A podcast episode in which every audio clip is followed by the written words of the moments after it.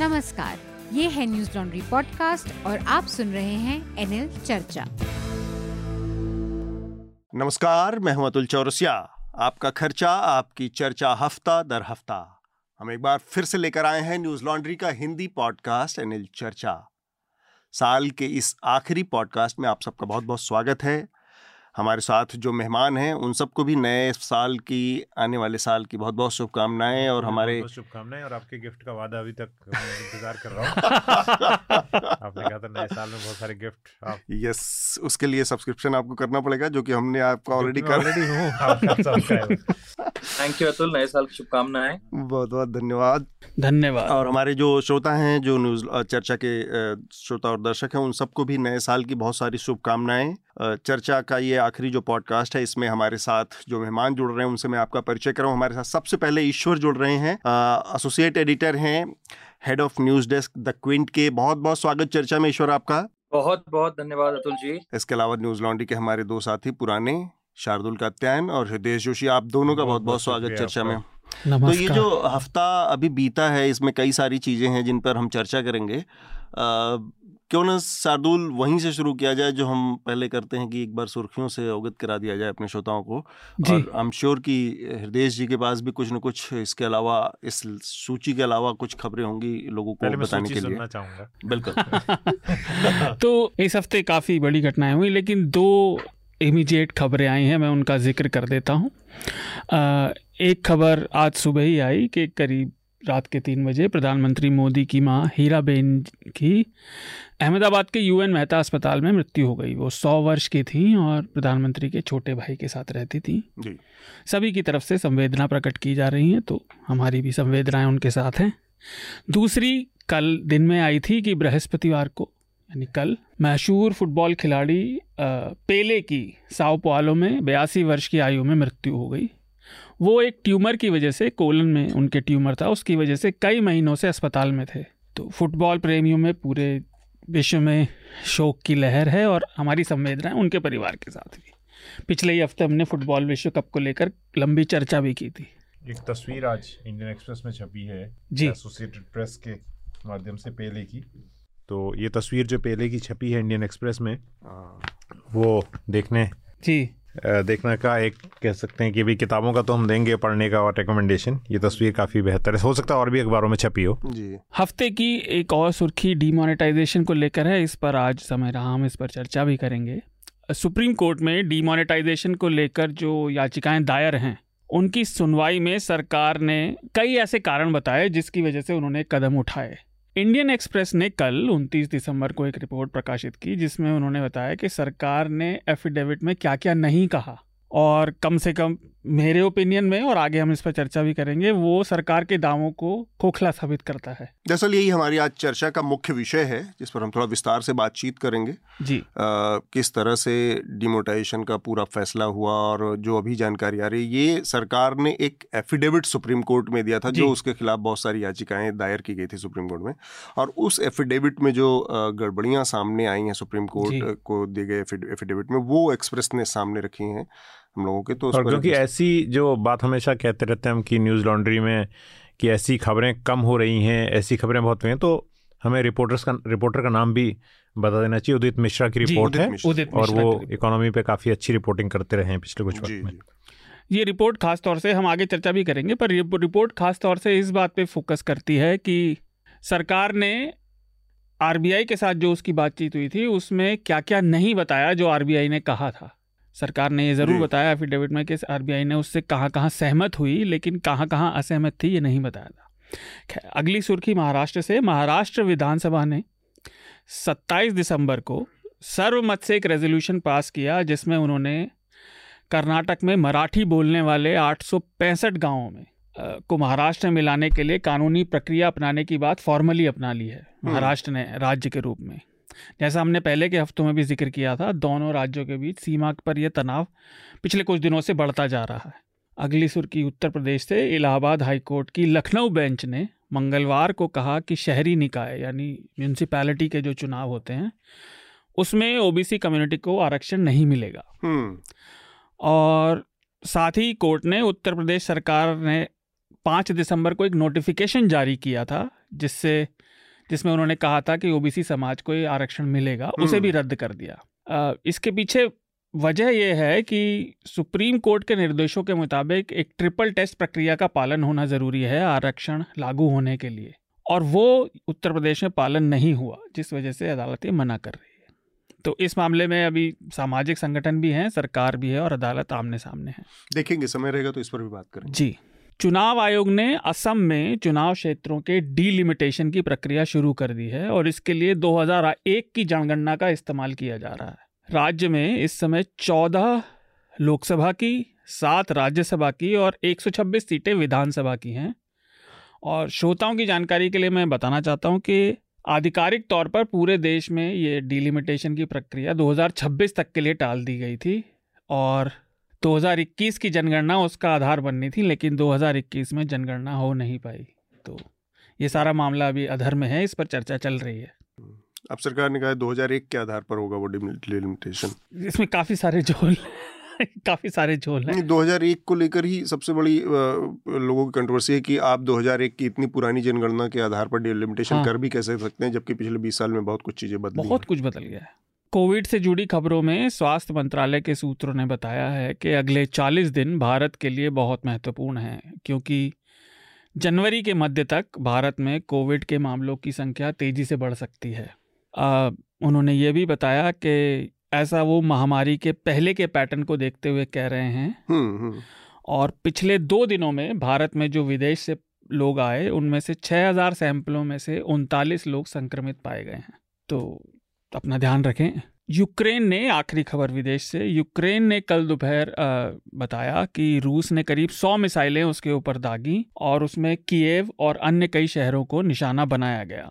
Ukraine के राष्ट्रपति के सलाहकार ने अपनी प्रेस विज्ञप्ति में बताया कि ये रॉकेट सुबह करीब सवा आठ बजे यूक्रेन के समय के हिसाब से आकर गिरे और उनके वक्तव्य के जारी होने तक इसमें तीन लोगों के घायल होने की खबर थी। कीव के मेयर ने बताया कि कीव में उनके शहर में सोलह मिसाइलें आकर गिरी हैं।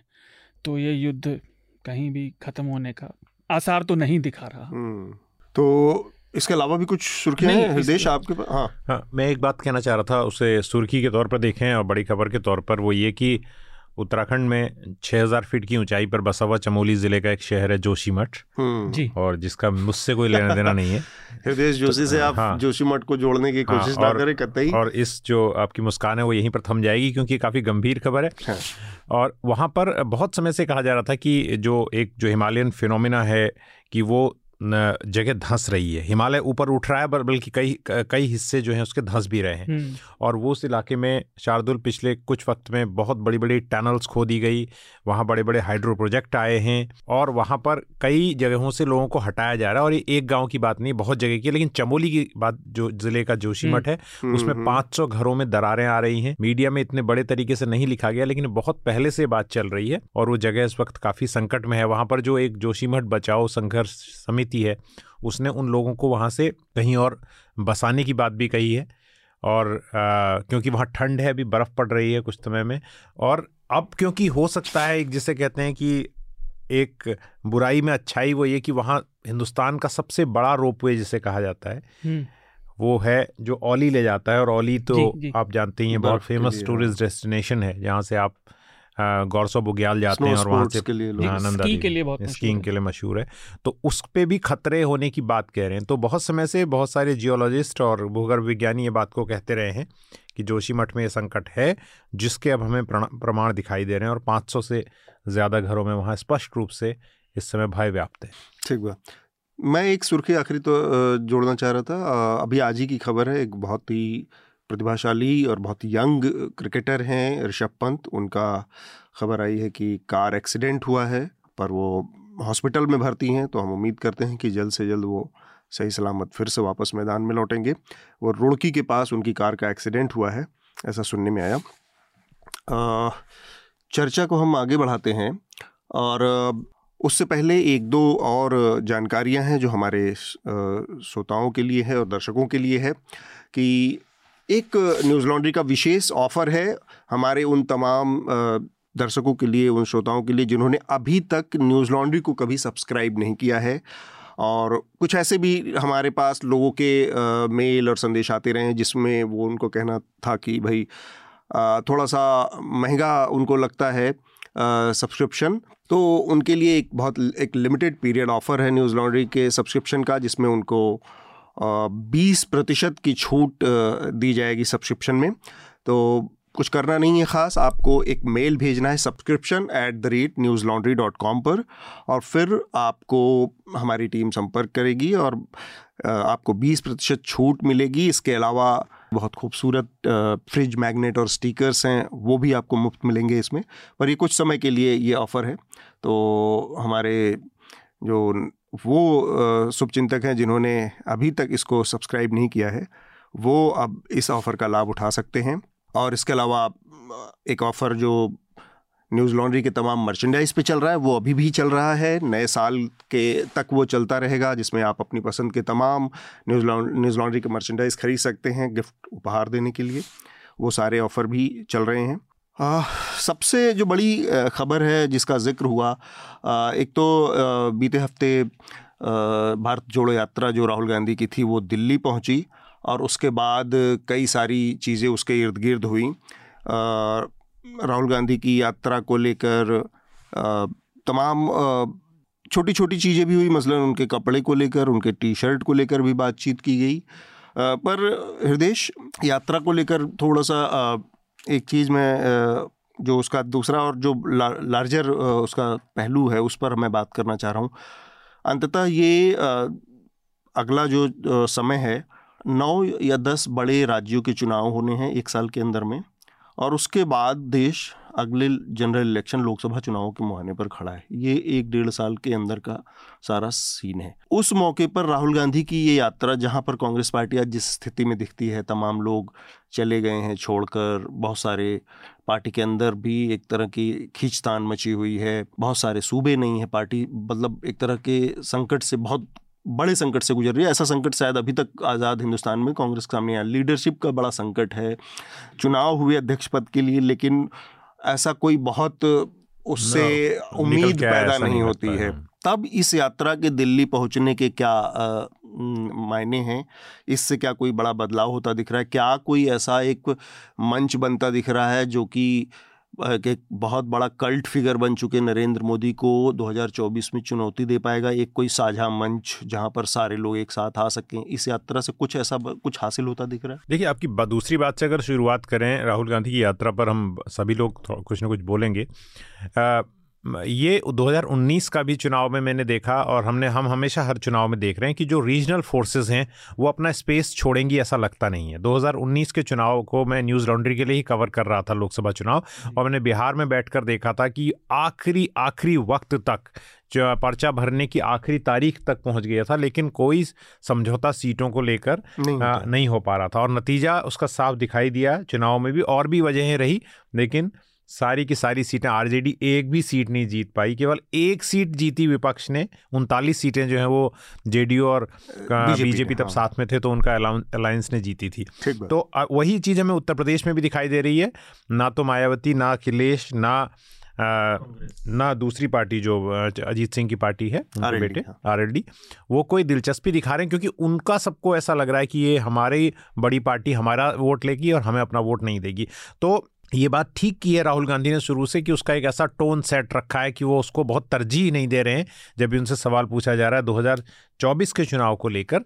लेकिन जैसा हम अगर आगे भी बात करेंगे कि ये ये ये देश में यात्राओं का इतिहास रहा है, और आज की जब हम बात कर रहे हैं, रिकॉर्डिंग कर रहे हैं उस वक्त, आज शुक्रवार के दिन इंडियन एक्सप्रेस में एक एडिटोरियल भी इस बारे में लिखा हाँ, गया है, जिसमें उन्होंने कहा है कि अलग अलग, जैसे चंद्रबाबू नायडू के बेटे भी यात्रा कर रहे हैं, एक समय में अडवाणी ने रथ यात्रा की थी, हालांकि वो बहुत पोलराइजिंग यात्रा थी जिसने बहुत सारे खून खराबा दंगे ट्रिगर किए, लेकिन ये यात्रा भी है। तो क्या एक टेक्नोलॉजी के युग में यात्राओं का क्या महत्व है, पद यात्राओं का क्या महत्व है, और ये बात बहुत पहले से आती रही है, तो ये चीज़ को ज़रूर डिस्कस किया जाएगा। यात्राओं के लिहाज से आपने उस जो जिक्र किया, वो इंडियन एक्सप्रेस ने अच्छा एडिटोरियल लिखा है कि ईश्वर और शार्दुल, आप लोगों से भी मैं जानना चाहूँगा, यात्राओं ने और ख़ासकर पॉलिटिकल यात्राओं ने को देखा जाए तो भारत में एक लंबा सिलसिला हो गया है, गांधी जी की दांडी यात्रा से इन्फ्लुएंस होकर बहुत सारे लोगों ने इसको किया। और उसका दूसरा पहलू ये है कि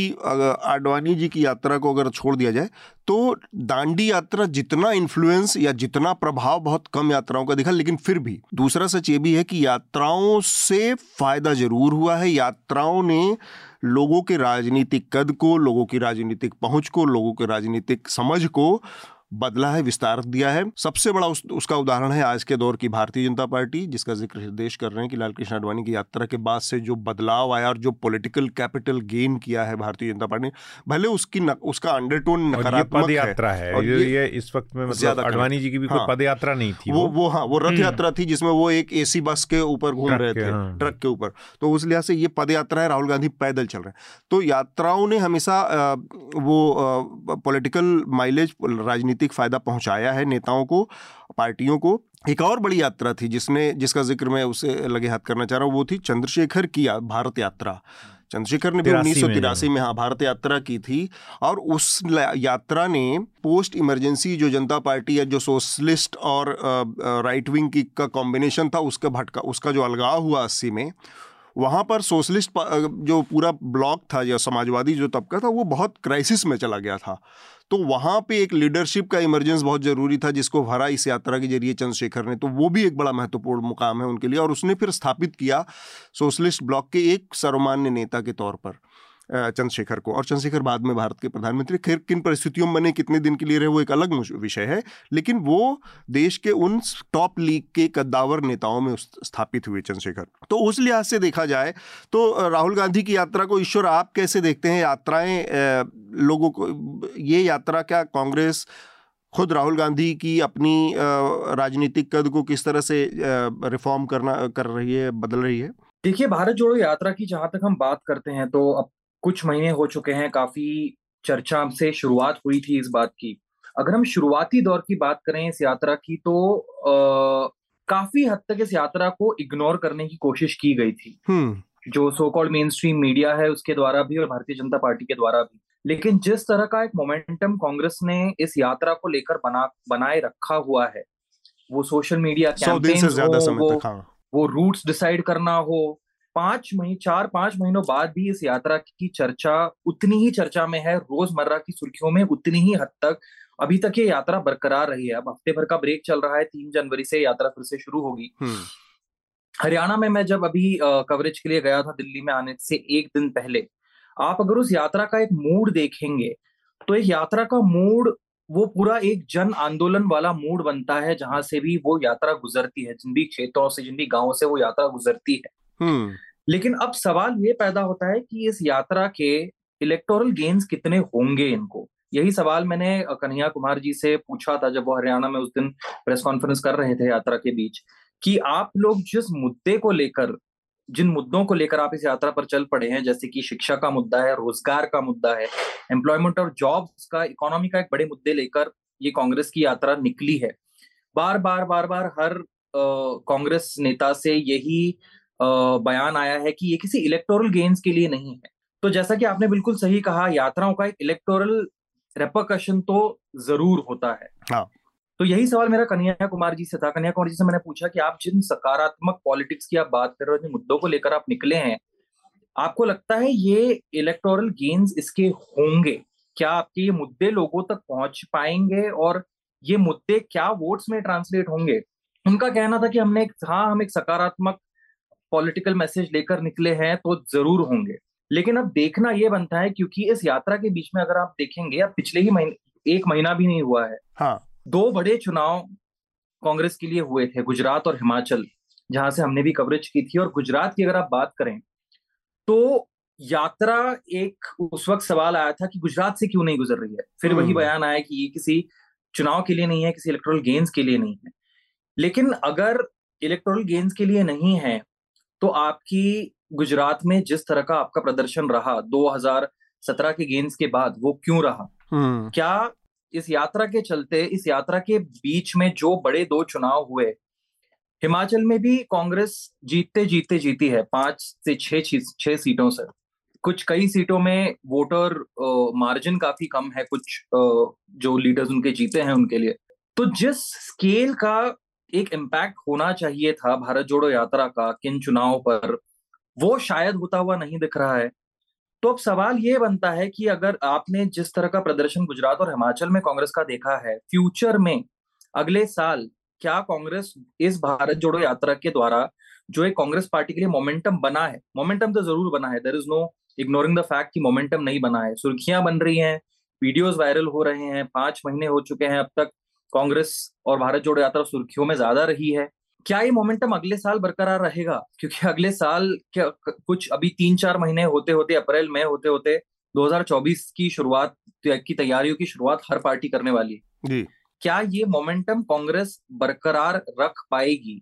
जिस तरह से आप पार्टी की इंटरनल इनफाइटिंग्स देख रहे हैं हर दूसरे स्टेट में, हिमाचल में भी वो जीते हैं लेकिन मुख्यमंत्री बनते बनते पार्टी इनफाइटिंग बिल्कुल आउट इन दी ओपन सामने। पंजाब में क्या पंजाब में क्या हुआ हमने सबने देखा है, आ, राजस्थान में क्या हो रहा है हम सब देख रहे हैं। तो सवाल ये बनता है कि भारत जोड़ो यात्रा एक कांग्रेस पार्टी के लिए नेशनल मीडिया लेवल पर एक ओवरऑल मोमेंटम तो बना रही है, पर क्या उनके जो ग्राउंड इश्यूज हैं कांग्रेस के, जो state state unit after state unit जो इश्यूज हैं, क्या वो क्या वो सॉल्व करने में उतना फोकस लगा पा रही है? तो अगर उतना फोकस नहीं लगता है, इट इज गुजरात और हिमाचल से ही आप देख लीजिए, अगर आपका आप लोग ग्राउंड लेवल पर काम नहीं करेंगे तो आपको नुकसान जरूर होगा। हिमाचल एक ऐसा स्टेट है जहां स्टेट का पार्टी यूनिट बहुत स्ट्रांग है, काफी हद तक उनका कार्डर वहां स्ट्रांग है, अगर वो कार्डर और स्ट्रेंथन किया जाए तो कांग्रेस हिमाचल में स्ट्रांग हो सकती है। लेकिन अगर वही आप गुजरात की बात करें तो गुजरात में आ, सिर्फ सीटों की वजह से नहीं, मैं नहीं कह रहा हूं कि सीटें कम हुई हैं, दो हज़ार सत्रह में कांग्रेस की गेंस के पीछे काफी रीजंस थे, पाटीदार मूवमेंट थी, ओबीसी मूवमेंट थी, जिग्नेश मेवानी, अल्पेश, हार्दिक, ये सारी मूवमेंट चल रही थी, काफी कांग्रेस को गेंस हुए। लेकिन क्या पांच साल में कांग्रेस ने उन गेंस को बरकरार रखने के लिए मेहनत की? तो भारत जोड़ो यात्रा एक नेशनल मीडिया नैरेटिव, एक सोशल मीडिया नैरेटिव के लिए काम कर रही है, बहुत अच्छा काम कर रही है कांग्रेस के लिए, it's working for the Congress party very well. एक चैटर भारत जोड़ो यात्रा के अराउंड आप हर सोशल गैदरिंग हर पार्टी में देखिए बन चुका है। So they have achieved the goal that they wanted to achieve कि कांग्रेस पार्टी अभी भी अपना वो मोमेंटम बरकरार रखने में पूरी पूरा जोर लगा रही है। बट पैरेलली जो उनके इश्यूज चल रहे हैं अगर वो सॉल्व नहीं हुए तो आप कितनी भी यात्रा कर लें, ग्राउंड इन फाइटिंग की वजह से पार्टी को नुकसान हो सकता है, ऐसा मेरा मानना है। ठीक बात है शार्दुल, आपको इसी से जुड़ा और एक छोटा सा और सवाल मैं ऐड करके आपकी राय जानना चाह रहा हूं कि जैसा हमने देखा उत्तर प्रदेश में यात्रा का दूसरा लेग शुरू होने वाला है गाज़ियाबाद से, और दो बड़ी पार्टियां जो शुरुआत में हृदयेश इशारा कर रहे थे कि वहां समाजवादी पार्टी और मायावती और आरएलडी सब ने मना कर दिया है कि वो पार्टी यात्रा का हिस्सा नहीं होंगी, तो राजनीतिक स्वीकार्यता के लिहाज से पार्टियां इसमें कांग्रेस पार्टी भी और दूसरी भी विपक्षी पार्टियां अपने नफे नुकसान को देख रही हैं, अपनी जमीन को तौल रही हैं, तब क्या हालात दिखते हैं चुनावी परिदृश्य में, जो कि जो मैंने कहा कि अगले आने वाले समय में दस विधानसभाओं के चुनाव हैं, फिर उसके बाद लोकसभा चुनाव है, तो विपक्षी पार्टियां अपना जो जो रीजनल पार्टियां हैं वो अपने को अभी भी कांग्रेस से दूर रख रही हैं, कांग्रेस पार्टी अपने पुराने दिनों में है नहीं, तो क्या ये ऐसा एक तरह का बड़ी सुविधाजनक बड़ी मुफीद स्थिति नहीं बन जाती है भारतीय जनता पार्टी के लिए यात्रा के तमाम अच्छे सकारात्मक संदेशों के बावजूद? देखिए, भारतीय जनता पार्टी के लिए मुफीद बनना तो एक इस इस मुद्दे से साइड की बात है, हाँ वो तो एक रिजल्टेंट जैसा है, लेकिन अगर आप देखें तो कांग्रेस कि जिन विषयों की चर्चा आपने की, अभी ईश्वर ने भी की, जो उनके अंदरूनी धड़ों में जा रही है, जो विरोधाभास जा रही है, भाई राहुल गांधी तकनीकी तौर पर एक सांसद हैं, बस उनके पास पार्टी में कोई पद नहीं है, लेकिन ये हम सब जानते हैं कि हिमाचल प्रदेश के मुख्यमंत्री बनने में उन्हें वीटो करना पड़ा, उन्हें अपने लोगों को खड़ा करना पड़ा, उनके साथ के बाकी लोग इस समय पार्टी के बाहर हैं, एक जो सचिन पायलट हैं वो भी अभी लड़खड़ा रहे हैं। तो मैं इस यात्रा के बारे में जब अभी हमने सोचा था कि बात करनी है, तो ये उनके लिए व्यक्तिगत तौर पर बड़ी अच्छी रही है, उनके बारे में जो कुछ आप उसे मिथक कहें या धारणा कहें कि वो टेम्परेरी पॉलिटिशियन है, फुल टाइम नहीं है, ये जरूर टूट रहे हैं। हाँ। उन्होंने एक सततता दिखाई, उन्होंने जीवटपन दिखाया, उसमें उनका शारीरिक स्वास्थ्य भी दिखता, वो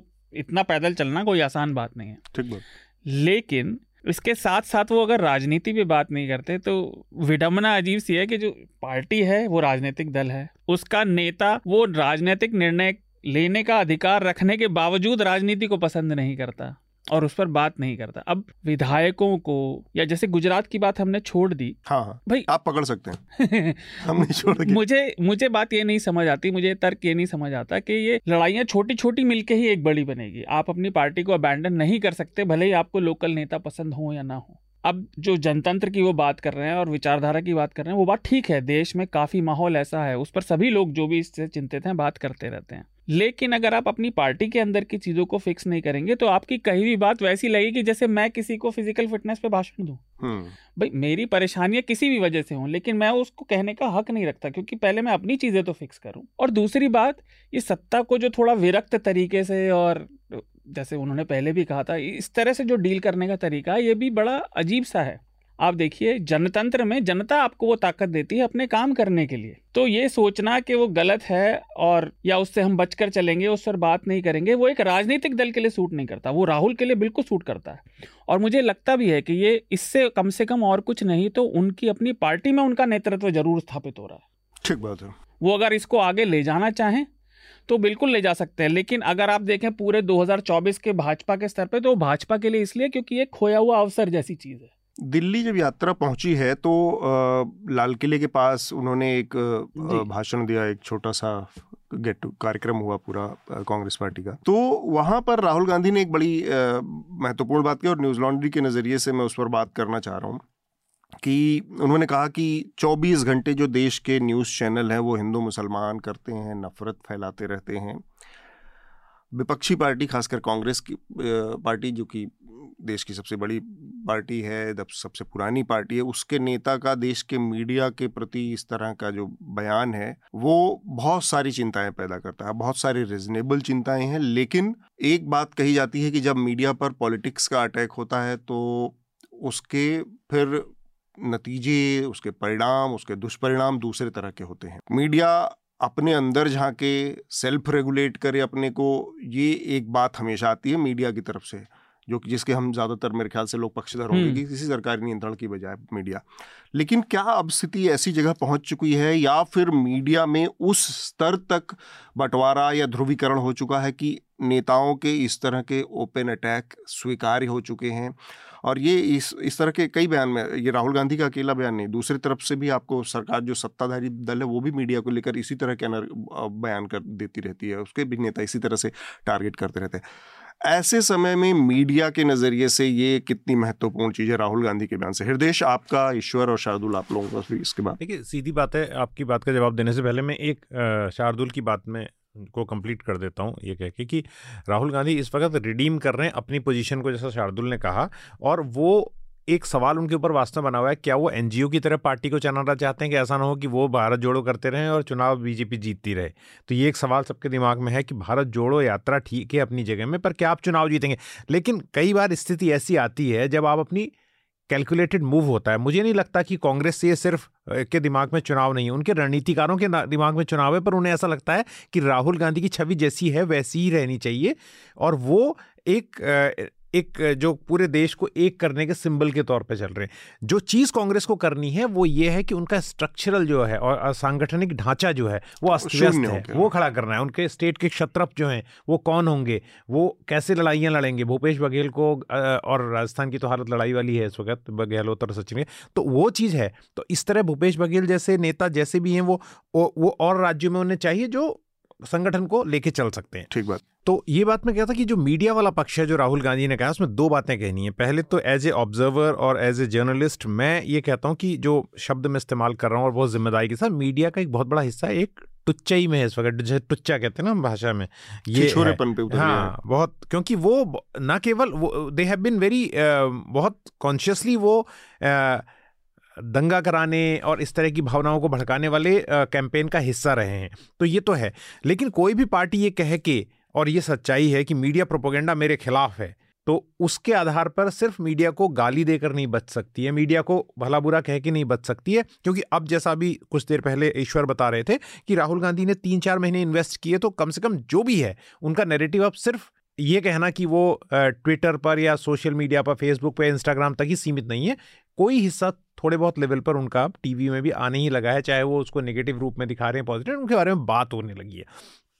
तो ये बहुत महत्वपूर्ण है और मुझे लगता है कि आने वाले दिनों में ये और ज़्यादा टेस्ट होगा। कश्मीर में जब वो जा रहे हैं तो उनके रणनीतिकारों के दिमाग में बात ज़रूर होगी, क्योंकि कांग्रेस के भीतर से कई नेता ऐसे हैं जो पॉलिटिकली इतनी इनकरेक्ट बातें करते हैं, या कोई आदमी अलगाववादी नेता आके उनका चेहरा बन के साथ में चलने लगे, उसको मीडिया में कैसे दिखाया जाएगा। So that all will be, ये सब इनके दिमाग में होगा। उनके पॉलिटिकल स्ट्रेटेजिस्ट या कम्युनिकेशन स्ट्रेटेजिस्ट के दिमाग में बात होनी चाहिए कि कश्मीर जैसे सेंसिटिव जगह में जब हम यात्रा कर रहे हैं, इट कांट बी लाइक जो कि हम उत्तर प्रदेश में कर रहे हैं या हम केरल में, तमिलनाडु में अलग भाषा होगी। ठीक बात है।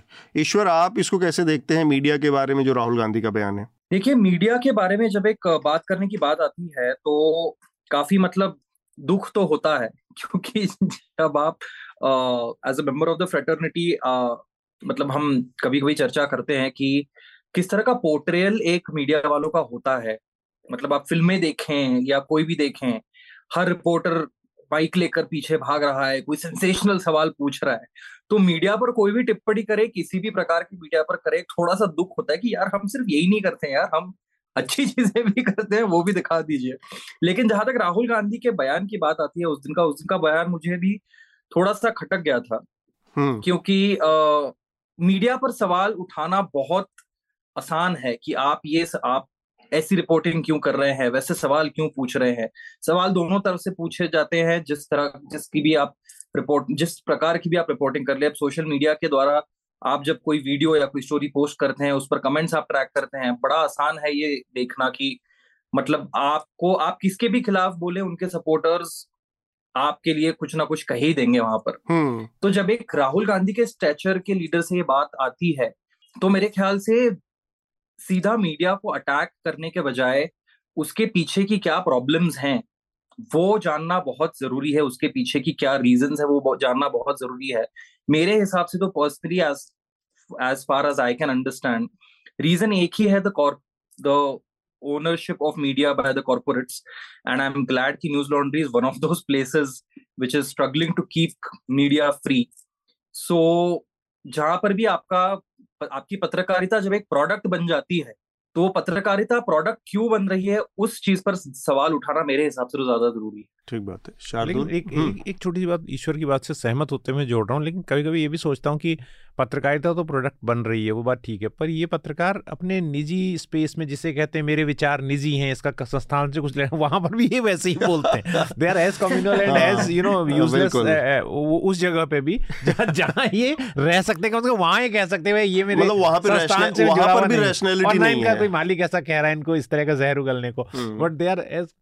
तो ये मेरे दिमाग हाँ। में बात आती है, शार्दुल की भी आती होगी। नहीं नहीं देखिए, ये बात सबके दिमाग में आती है, पर इसका मूल मुद्दा ये है ना, चाहे राजनीति हो या पत्रकारिता, व्यक्तिगत महत्वाकांक्षा को आप अलग नहीं रख सकते किसी व्यक्ति से। सही बात।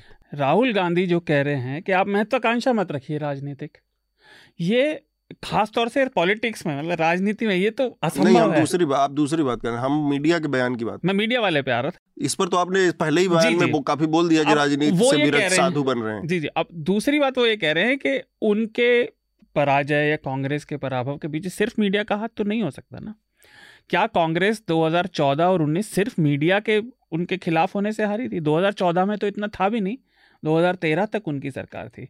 लेकिन अगर, जैसा आप सबको याद होगा, उनके सभी प्रवक्ताओं की तरफ से कहा जाता था कि मीडिया में हम अपना नैरेटिव ठीक से नहीं कर पाए, ये अपनी कमियों से मुंह मोड़ने की बात है। मीडिया को आलोचना की आवश्यकता है, और कम से कम मेरा तो ये मानना है कि उसके लिए पर्याप्त आलोचक राजनीतिक क्षेत्र के बाहर बैठे हैं। जब भी राजनीतिक क्षेत्र का कोई नेता, चाहे वो अपने आप को बड़ा ना कहता हो, जब ये बयान देगा तो वो एक तरह से डॉग विसल हो जाता है। उसके असर हमें छोटे शहरों पे रिपोर्टरों और इन पर दिखाई पड़ते हैं, क्योंकि मीडिया ही, आप चाहे छोटा अखबार चलाते हो, छोटा चैनल चलाते हो, छोटे छोटे शहरों में लोकल न्यूज़ के चैनल चलते हैं, अगर आप उनकी विश्वसनीयता पे ही सवाल खड़ा कर देंगे तो ये तंत्र गड़बड़ा जाएगा। ठीक बात है। और जो बाई पार्टीजनशिप हम जिससे बचना चाह रहे हैं ना, कि ये भाजपा का मीडिया हो गया है कांग्रेस का, वो नहीं बन पाएगा। मुझे लगता है कांग्रेस को इससे बचना चाहिए, वो भाजपा के खेल में फंस रही है, मीडिया को बीच में दो फाड़ कर देने के।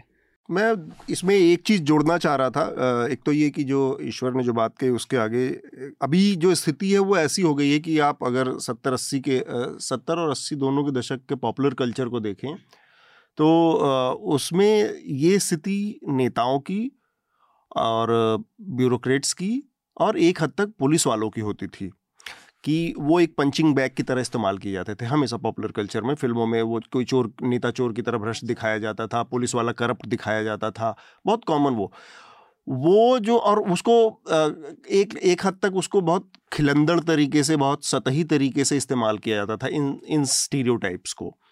और उसी दौर की अगर फिल्मों में आप जर्नलिस्टों का रिप्रेजेंटेशन देखेंगे, का वो छवि देखेंगे, तो बहुत रिस्पेक्टफुल छवि होती है। वो बहुत ईमानदार के तौर पर दिखेगा आपको उस समय तक, या बहुत अपने आदर्शों के प्रति जीने वाला एक हाँ। व्यक्ति दिखेगा। अभी वहाँ से स्थिति एकदम बदल गई है। आज वो स्थान जो नॉर्मली, क्योंकि वो बहुत वेल एस्टेब्लिश्ड फैक्ट बात घिस घिस के घिस घिस के ख़त्म हो चुका है कि पॉलिटिशियन करप्ट है, पुलिस वाला चोर है, वहाँ से बात एकदम आगे बढ़ चुकी है। तो वो जो स्पेस है कि कोई नया कौन आएगा उस स्थान को लेने के लिए, वो जगह पे अब पत्रकार आ गया कि ये दलाल है, या ये एक नंबर का मूर्ख है, साला घूमता रहता है माइक लेके और उलझुलूल सवाल करता है, इसको सम, विषय की समझ नहीं है, इसको सब है ना, किसी तरह की अकल नहीं है, या ये पढ़ा लिखा नहीं है, या अपने जो पेशे से जुड़ी जो फंडामेंटल्स हैं वो इसके क्लियर नहीं है कि जर्नलिस्ट के लिए क्या ज़रूरी है, क्या नहीं, क्या डूज एंड डोंट्स, वो भी नहीं पता होते। तो ये सारी चीज़ें इस्तेमाल हो रही हैं, नया स्टीरियोटाइप पॉपुलर कल्चर ने गढ़ लिया है। एक तो ये बात हो गई, क्योंकि मेरे दिमाग में आया तो मुझे लगा कि ये कर देना चाहिए। दूसरी बात ये कि राहुल गांधी ने जो कहा, निसंदेह पॉलिटिकल क्लास से इस तरह का कोई भी वो आने के अपने दुष्परिणाम होते हैं, क्योंकि कल को राहुल गांधी सत्ता में आते हैं, कांग्रेस पार्टी सत्ता में आती है, तो उनकी पार्टी फिर उसी तरह से ट्रीट करेगी, उसी तरह से लोगों से डील करेगी, उसी हिकारत के भाव से करेगी जिस हिकारत के भाव से राहुल गांधी आज मीडिया को वो करते हैं। निसंदेह मीडिया में बहुत गिरावट आई है, बहुत बुरी स्थिति हुई है, जिसका जिक्र हृदयेश ने किया कि कैसे वो लोग अपने व्यक्तिगत जीवन में भी, आप उनके पर्सनल दायरे में भी देखेंगे तो वो उतने ही घटिया, उतनी ही बदतमीजियाँ, उतनी ही गिरी हुई ओछी हरकतें करते हैं जितना कि वो अपने चैनलों पे करते हैं। उनको कॉल आउट करने की ज़रूरत है, और ये हाई टाइम है जब मीडिया को अपने अंदर वास्तव में देखने की ज़रूरत है कि आप एक एक एक छोटा सा उदाहरण है कि ब्रेकर सड़कों पे तब बनते हैं जब आप अनकंट्रोल्ड किसी जगह पे हाईवे पे गुजरने लगते हैं और एक्सीडेंट होने लगते हैं, तब लोगों को ज़रूरत लगती है कि यहाँ पर ब्रेकर बनने चाहिए। और वो ब्रेकर के लिए सरकार नहीं वो करती है, पब्लिक ओपिनियन काम करता है कि यहाँ पर ब्रेकर बनना चाहिए इस सड़क पे, क्योंकि यहाँ पर एक्सीडेंट हो रहा है, यहाँ पर लोग अनकंट्रोल पागलों की तरह से भाग रहे हैं। ये बात मीडिया पर भी लागू होती है कि आप कितने दिनों तक इस चीज़ को अवॉइड करके अनकंट्रोल भागेंगे, तब सरकार के पास मौका होगा आपकी नकेल कसने का, आपको नाद देने का। रस्सी मुंह पे, थोबड़ा पे ना, जब पागल हो जाता है वो सांड, तो मुंह पे इतना बड़ा एक रस्सा बांध दिया जाता है कि ना तुम जुगाली कर पाओगे ना कुछ खा पाओगे, वो हालत हो जाएगी। तो वो इस स्थिति से बचने के लिए भी मीडिया को मतलब हाई टाइम है कि वो सोचें। वो तमाम मीडिया से जुड़ी संस्थाएँ, मीडिया से जुड़े तमाम जो रिस्पेक्टेड जो एडिटर्स हैं, जो लोग हैं, वो आस साथ में बैठ के कि ये जो हर दिन हो रहा है, जिसकी ओर राहुल गांधी ने इशारा किया, या जिसकी ओर और, और सरकार, राहुल गांधी तो विपक्ष में है, सरकार को अगर देखिए आप तो इस देश के सूचना प्रसारण मंत्री ने बाकायदा नोटिफिकेशन जारी किया कि इसकी ये जहर फैलाया जा रहा है, इनको टोन डाउन करने की ज़रूरत है, सारी चीज़। मतलब सरकार के हक में भी अगर जो बात हो रही है वो भी उसकी एक सीमा है। सत्ता और पार्टी के, सत्ताधारी पार्टी के हक में भी जो आप प्रोपेगेंडा फैला रहे हो उसकी भी एक सीमा है, आप अनियंत्रित या असीमित नहीं है। जैसे आपने बात कही, मैं उसको थोड़ा सा पर्सपेक्टिव में रखना चाहता हूँ, क्योंकि बहुत से लोग सुन रहे होंगे और आप मीडिया क्रिटिक हैं, तो जब आप जब हम बेलगाम कहते हैं तो बेलगाम का मतलब ऐसा नहीं, दो हज़ार तेरह में जब अन्ना मूवमेंट चल रहा था तब भी मीडिया पर सत्ता पक्ष के लोग जो हैं, मैं बड़ी जिम्मेदारी से कहता हूँ, बड़े बड़े मंत्री, रामनाथ गोविंद का अवार्ड फंक्शन में जब मैं मौजूद था तो वहाँ पर आके आप भी थे, तो वो कहते थे कि मीडिया बेलगाम हो गया और निगेटिविटी फैलाता है। सो मीडिया का कम, लेकिन तब मीडिया कम से कम क्रिटिसाइज कर रहा था, कह रहा था सरकार में करप्ट लोग हैं। लेकिन अभी जो बेलगाम की दिशा है वो है लाइन पैडल करने की, जो सरकार के पक्ष में, और कई बार फेक न्यूज़ को पैडल करने के पक्ष में जो है, ये बहुत बड़ा चिंता का विषय है। जब मैं कह रहा था कि टुच्चा है मीडिया, वो टुच्चा इसलिए नहीं है कि वो किसी कोई एक विचारधारा के को लेके बात कर रहा है, वो टुच्चा इसलिए है क्योंकि वो फेक न्यूज़, ये जानते हुए कि फेक न्यूज़ है उसको, उसको भड़का रहा है, ये जानते हुए कि ये सच नहीं है उसको बोल रहा है और एम्प्लीफाई कर रहा है न्यूज़ के तौर पर। न्यूज़ लॉन्ड्री ने खुद स्टोरी की है कि किस तरह से प्रचार सामग्री को समाचार की तरह प्रस्तुत किया जा रहा है, तो वो चाहिए प्राइम टाइम पर। हाँ, और उसको कहने में मुझे कोई आश्चर्य नहीं है, मतलब कोई समस्या। ईश्वर, आप कुछ जोड़ना चाहेंगे? जी, ये मैं हृदय जी की बात से बिल्कुल सहमत हूँ। जब भी, और आपकी बात से ही बिल्कुल सहमत हूँ, उससे मेरे ध्यान में एक बात आती है कि किस तरह से जब आप फेक न्यूज पेडल करते हैं या फिर कोई सेंसेशनल सेंसेशनल कवरेज किसी चीज का करते हैं, तो सुशांत सिंह केस में क्या हुआ हमने सबने देखा, श्रद्धा वाडकर मर्डर केस में क्या हुआ हमने सबने देखा, जिस तरह की सुर्खियां बनाई जाती हैं। कोई चीज अगर फेक साबित हो, किसी के व्हाट्सएप चैट्स आप सारे देश के सामने अपनी बड़ी स्क्रीन पर लगाकर दिखा रहे हैं, उस बात की अगर कोई एक वेरिफिकेशन नहीं है या फिर बाद में चलकर वो बात फेक साबित होती है। मुझे याद है बचपन में हम अपॉलोजीज पढ़ा करते थे अखबार में, अभी भी आती हैं कई बार, कि ये शायद गलत है, ये इस, ये इस बात पर गलत रिपोर्टिंग हुई थी इस तारीख को इस आर्टिकल में, इसके लिए माफी चाहते हैं, सही बात ये है। वो अकाउंटेबिलिटी भी खत्म हो चुकी है। टीवी मीडिया जिस रेस में लगा हुआ है, जिस गति से आगे बढ़ रहा है, सबसे पहली बात तो अकाउंटेबिलिटी खत्म हो चुकी है कि आपने ये परसों के दिन ये फेक न्यूज चलाई थी, इसकी अकाउंटेबिलिटी कहाँ है। जो कई ऐसे केसेस हुए हैं जहां सब्जेक्ट्स ने चैनल्स को कोर्ट में घसीटा है, वहां से कोर्ट का ऑर्डर आया है कि माफी मांगिए, तब जाकर कोई माफी मांगी जाती है। और जिस स्केल में शायद कभी कभी कोर्ट कहता है कि आप एक nine o'clock prime time पर आप ओपनली माफी मांगिए, उस बात का कोई रिकॉर्ड नहीं, कोई ट्रैक्शन नहीं, कुछ नहीं। अकाउंटेबिलिटी कम हो चुकी है। मेरे हिसाब से प्रॉब्लम यहाँ आ रही है कि पहले जो एक रिस्पॉन्सिबिलिटी हुआ करती थी, जो पत्रकारों को खुद को एक रिस्पॉन्सिबिलिटी फील हुआ करती थी कि हम एक रिस्पॉन्सिबल पत्रकारिता करें, वो एक रिस्पॉन्सिबल पत्रकारिता की एक जो रिस्पॉन्सिबिलिटी लोगों को लगती थी वो खत्म हो चुकी है। तो इसकी वजह से अकाउंटेबिलिटी नहीं है। अकाउंटेबिलिटी इस वजह से भी नहीं है कि सारे के सारे इतनी जोर की रेस में लगे हुए हैं, तो ध्यान दे कौन रहा है कि परसों आपने ये फेक, फेक न्यूज चलाई थी, इसकी अकाउंटेबिलिटी ये है, आप माफी मांगिए या तो जुर्माना भरिए या कुछ करिए। अकाउंट कोई सवाल पूछने वाला बचा नहीं है। लेकिन अब ये बात कहते कहते मैं ये भी कहना चाहूंगा कि जब हम सवाल पूछने की बात करते हैं तो उसमें फिर वो free media, freedom of expression, वो सारी भी बातें आ जाती हैं। But I think when it comes to peddling fake news, sensationalism का आप रोक नहीं सकते। जिस तरह का किसी चैनल का स्टैंड है, किस बात को वो बढ़ा चढ़ा कर बताना चाहते हैं, उसको आप रोक नहीं सकते। लेकिन आप एक फेक न्यूज पर जब तक अकाउंटेबिलिटी बनाना शुरू नहीं करेंगे, उस सेंसेशनलिज्म पर भी थोड़ी सी एक लगाम कसने की शुरुआत नहीं होगी, ऐसा मेरा मानना है। Right right. और कई चैनल ऐसे भी हैं जो फेक न्यूज का चेक करने के लिए उनकी टीम्स हैं, वो फेक न्यूज को चेक करते हैं। हाँ, अब तो पीआईबी का भी है। हाँ, हाँ नहीं, चैनल फेक न्यूज जो है वो चलाते हैं, उनकी टीम है, लेकिन उसी चैनल के जो लोग हैं वो फेक न्यूज फैलाते हैं। तो ये वो वाली बात है कि जगह पर दोनों एक आदमी जो है, दो लोग थे, वो एक रात को जाता था खिड़कियों पे कोलतार डालता था और दूसरा आदमी सुबह आता था कहता कोलतार साफ करा लो, कोलतार साफ करा लो। तो मतलब ये, ये, ये, ये अच्छा इससे जुड़ा एक और वो है कि वो हाईवे पे एक जगह कहीं वो पंचर बनाने वाला खूब बड़ा सा बोर्ड लगा के बैठा था, पंचर बनवाओ पंचर बनवाओ। उससे पहले एक किलोमीटर आगे उससे उसके उससे पहले दोनों साइड में कीले फैलाने वाले उसने रख रखे थे। तो ये सारा साथ साथ चलने वाला वो है। Uh, मेरे ख्याल से इस पर हमने काफ़ी विस्तार से चर्चा की। हमारा अगला विषय जो है वो नोटबंदी के ऊपर जो इंडियन एक्सप्रेस की खबर आई है, रिपोर्ट है, और उसके इर्द गिर्द जो और चीज़ें हैं सुप्रीम कोर्ट के में दा, दायर सरकार के एफिडेविट पे बात करेंगे।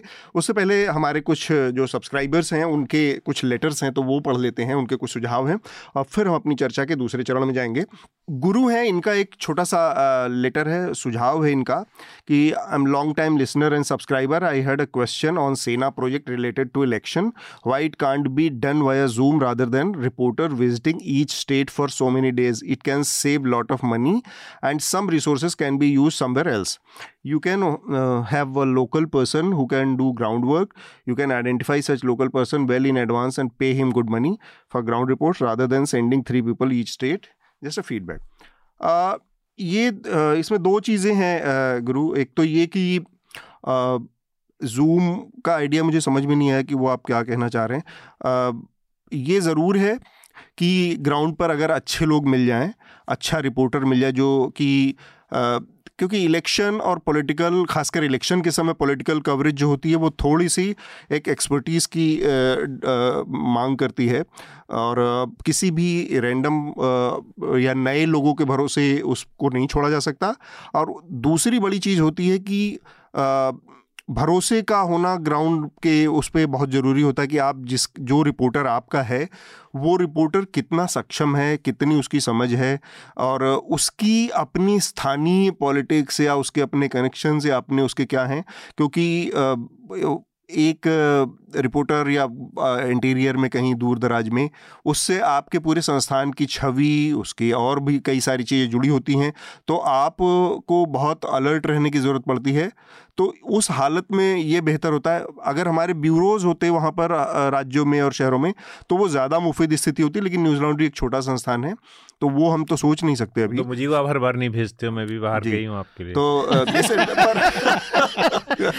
पर हृदयेश ने कवर किया है, आपने इलेक्शन भी कवर किया है, तो ये दिल्ली में बैठकर और कुछ जगहों पर हो सकता है कि हमें मालूम है कि वहाँ पर हमारे लिए कोई एक रिसोर्स अवेलेबल है जो बहुत अच्छा काम कर सकता है, लेकिन ज़्यादातर जगहों पर वो नहीं हो पाता। आप बताएं कि ये कितनी बड़ी दिक्कत है देश, आप यहाँ से जाके आपने किया है और वहाँ पर आपके अगर रिपोर्टर मौजूद हैं नहीं हैं, वो कितना उसके साथ न्याय कर पाते हैं। देखिए, ये तो आपने आपने बात कही और ये आपका ही क्षेत्र है जो आप बोल रहे हैं कि आप संपादक हैं इस वेबसाइट के, कि रिसोर्सेज का क्रंच कितना है, लोगों को कितना। लेकिन ये बात मैं ज़रूर कहना चाहूँगा, जो पत्र लिखने वाले की भावना है वो ये कि जितना स्ट्रिंगराइजेशन हुआ खासतौर से टेलीविज़न का, हाँ। उसने बहुत ज़्यादा नुकसान किया उन जगहों से जहाँ से ओरिजिनल स्टोरियाँ लिख कर आती, आती थी, थी। हाँ। जैसे जो मैं मैं मैं उस दौर को जानता हूँ जब दो हज़ार, मैंने उन्नीस सौ अट्ठानवे में शुरू किया था, लेकिन दो हज़ार आठ नौ के दौर में शुरू हुआ जब पहली बार बड़ी मंदी आई थी। तो सबसे पहले हुआ कि भुवनेश्वर का ब्यूरो शटडाउन कर दो, अलग अलग जगह, भोपाल ब्यूरो शटडाउन कर दो, झारखंड का ब्यूरो शटडाउन कर दो, छत्तीसगढ़ का ब्यूरो शटडाउन कर दो।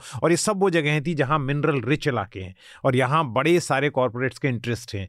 तो यहाँ से खबरें आना, जो आदमी रोज़ वहाँ बैठ रहा है, जो वहाँ की लोकल भाषा को जानता है, तो वो चीज़ जो स्ट्रिंगराइजेशन टेलीविज़न का हुआ, उसके बाद अखबारों ने भी वही रणनीति अपनानी शुरू की कि एक व्यक्ति रखा। पहले उनके कई अखबार के पत्रकार होते थे, फिर उस व्यक्ति को भी उसके टर्म्स ऐसे कर दिए कि वो स्टोरी वाइज पेमेंट होगा।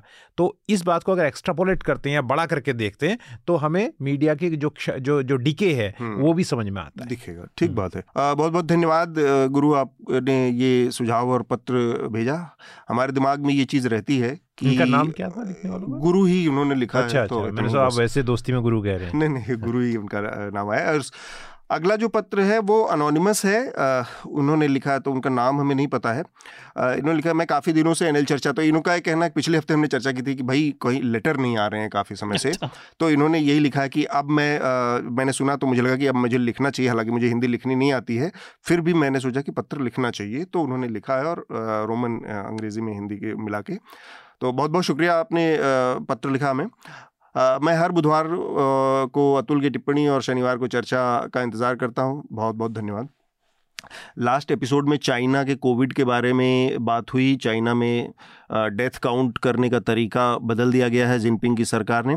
आ, लगता है सारे अथॉरिटेरियन गवर्नमेंट एक जैसा ही काम करती हैं। मेरे बहुत से जानने वाले ने यूएई में सिनोफार्म की वैक्सीन लगवाई है और सबको वैक्सीन के तीनों डोज लगने के बाद भी कोविड ने बुरी हालत में पहुंचा दिया था, मतलब कि साइनोफार्म के हालांकि बहुत ज़्यादा। अच्छा, मुझे एक चीज़ हृदेश आप बताएं, हाँ, साइनोवैक्स जो कहते हैं, इसको हेल्थ डब्ल्यू एच ओ की मान्यता मिली हुई है। हाँ, मिली थी। चीन को कोई चैलेंज नहीं करता। चीन को चैलेंज नहीं करता। डब्ल्यू एच ओ को चीन की मान्यता मिली हुई है, आप बात कर रहे हैं।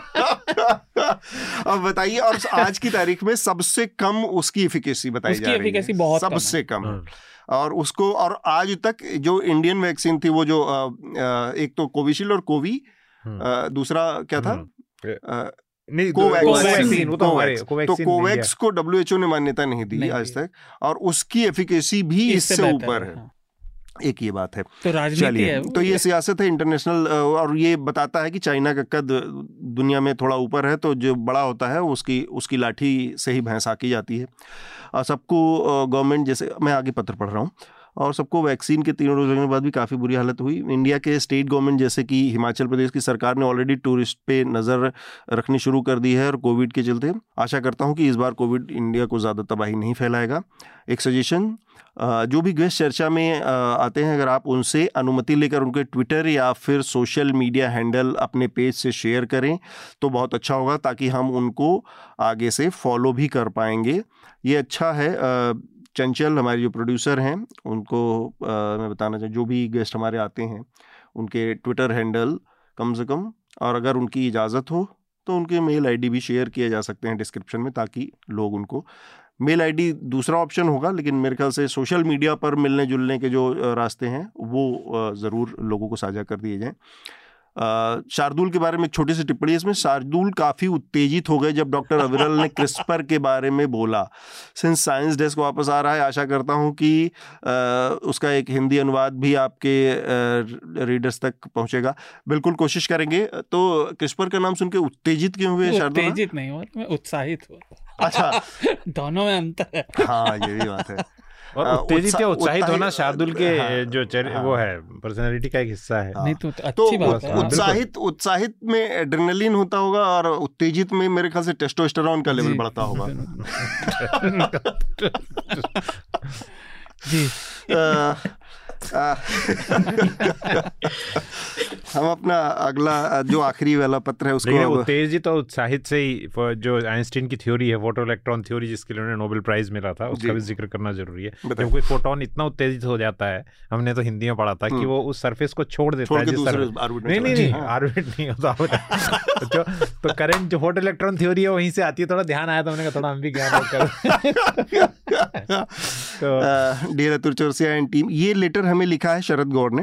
Very much like laid back attitude and detail discussion in L चर्चा। बहुत बहुत धन्यवाद इनका, जो जो शांति से आराम से बातचीत होती है और विस्तार से विषयों पर, उसको लेकर उन्होंने काफ़ी हमारी तारीफ़ की है। धन्यवाद।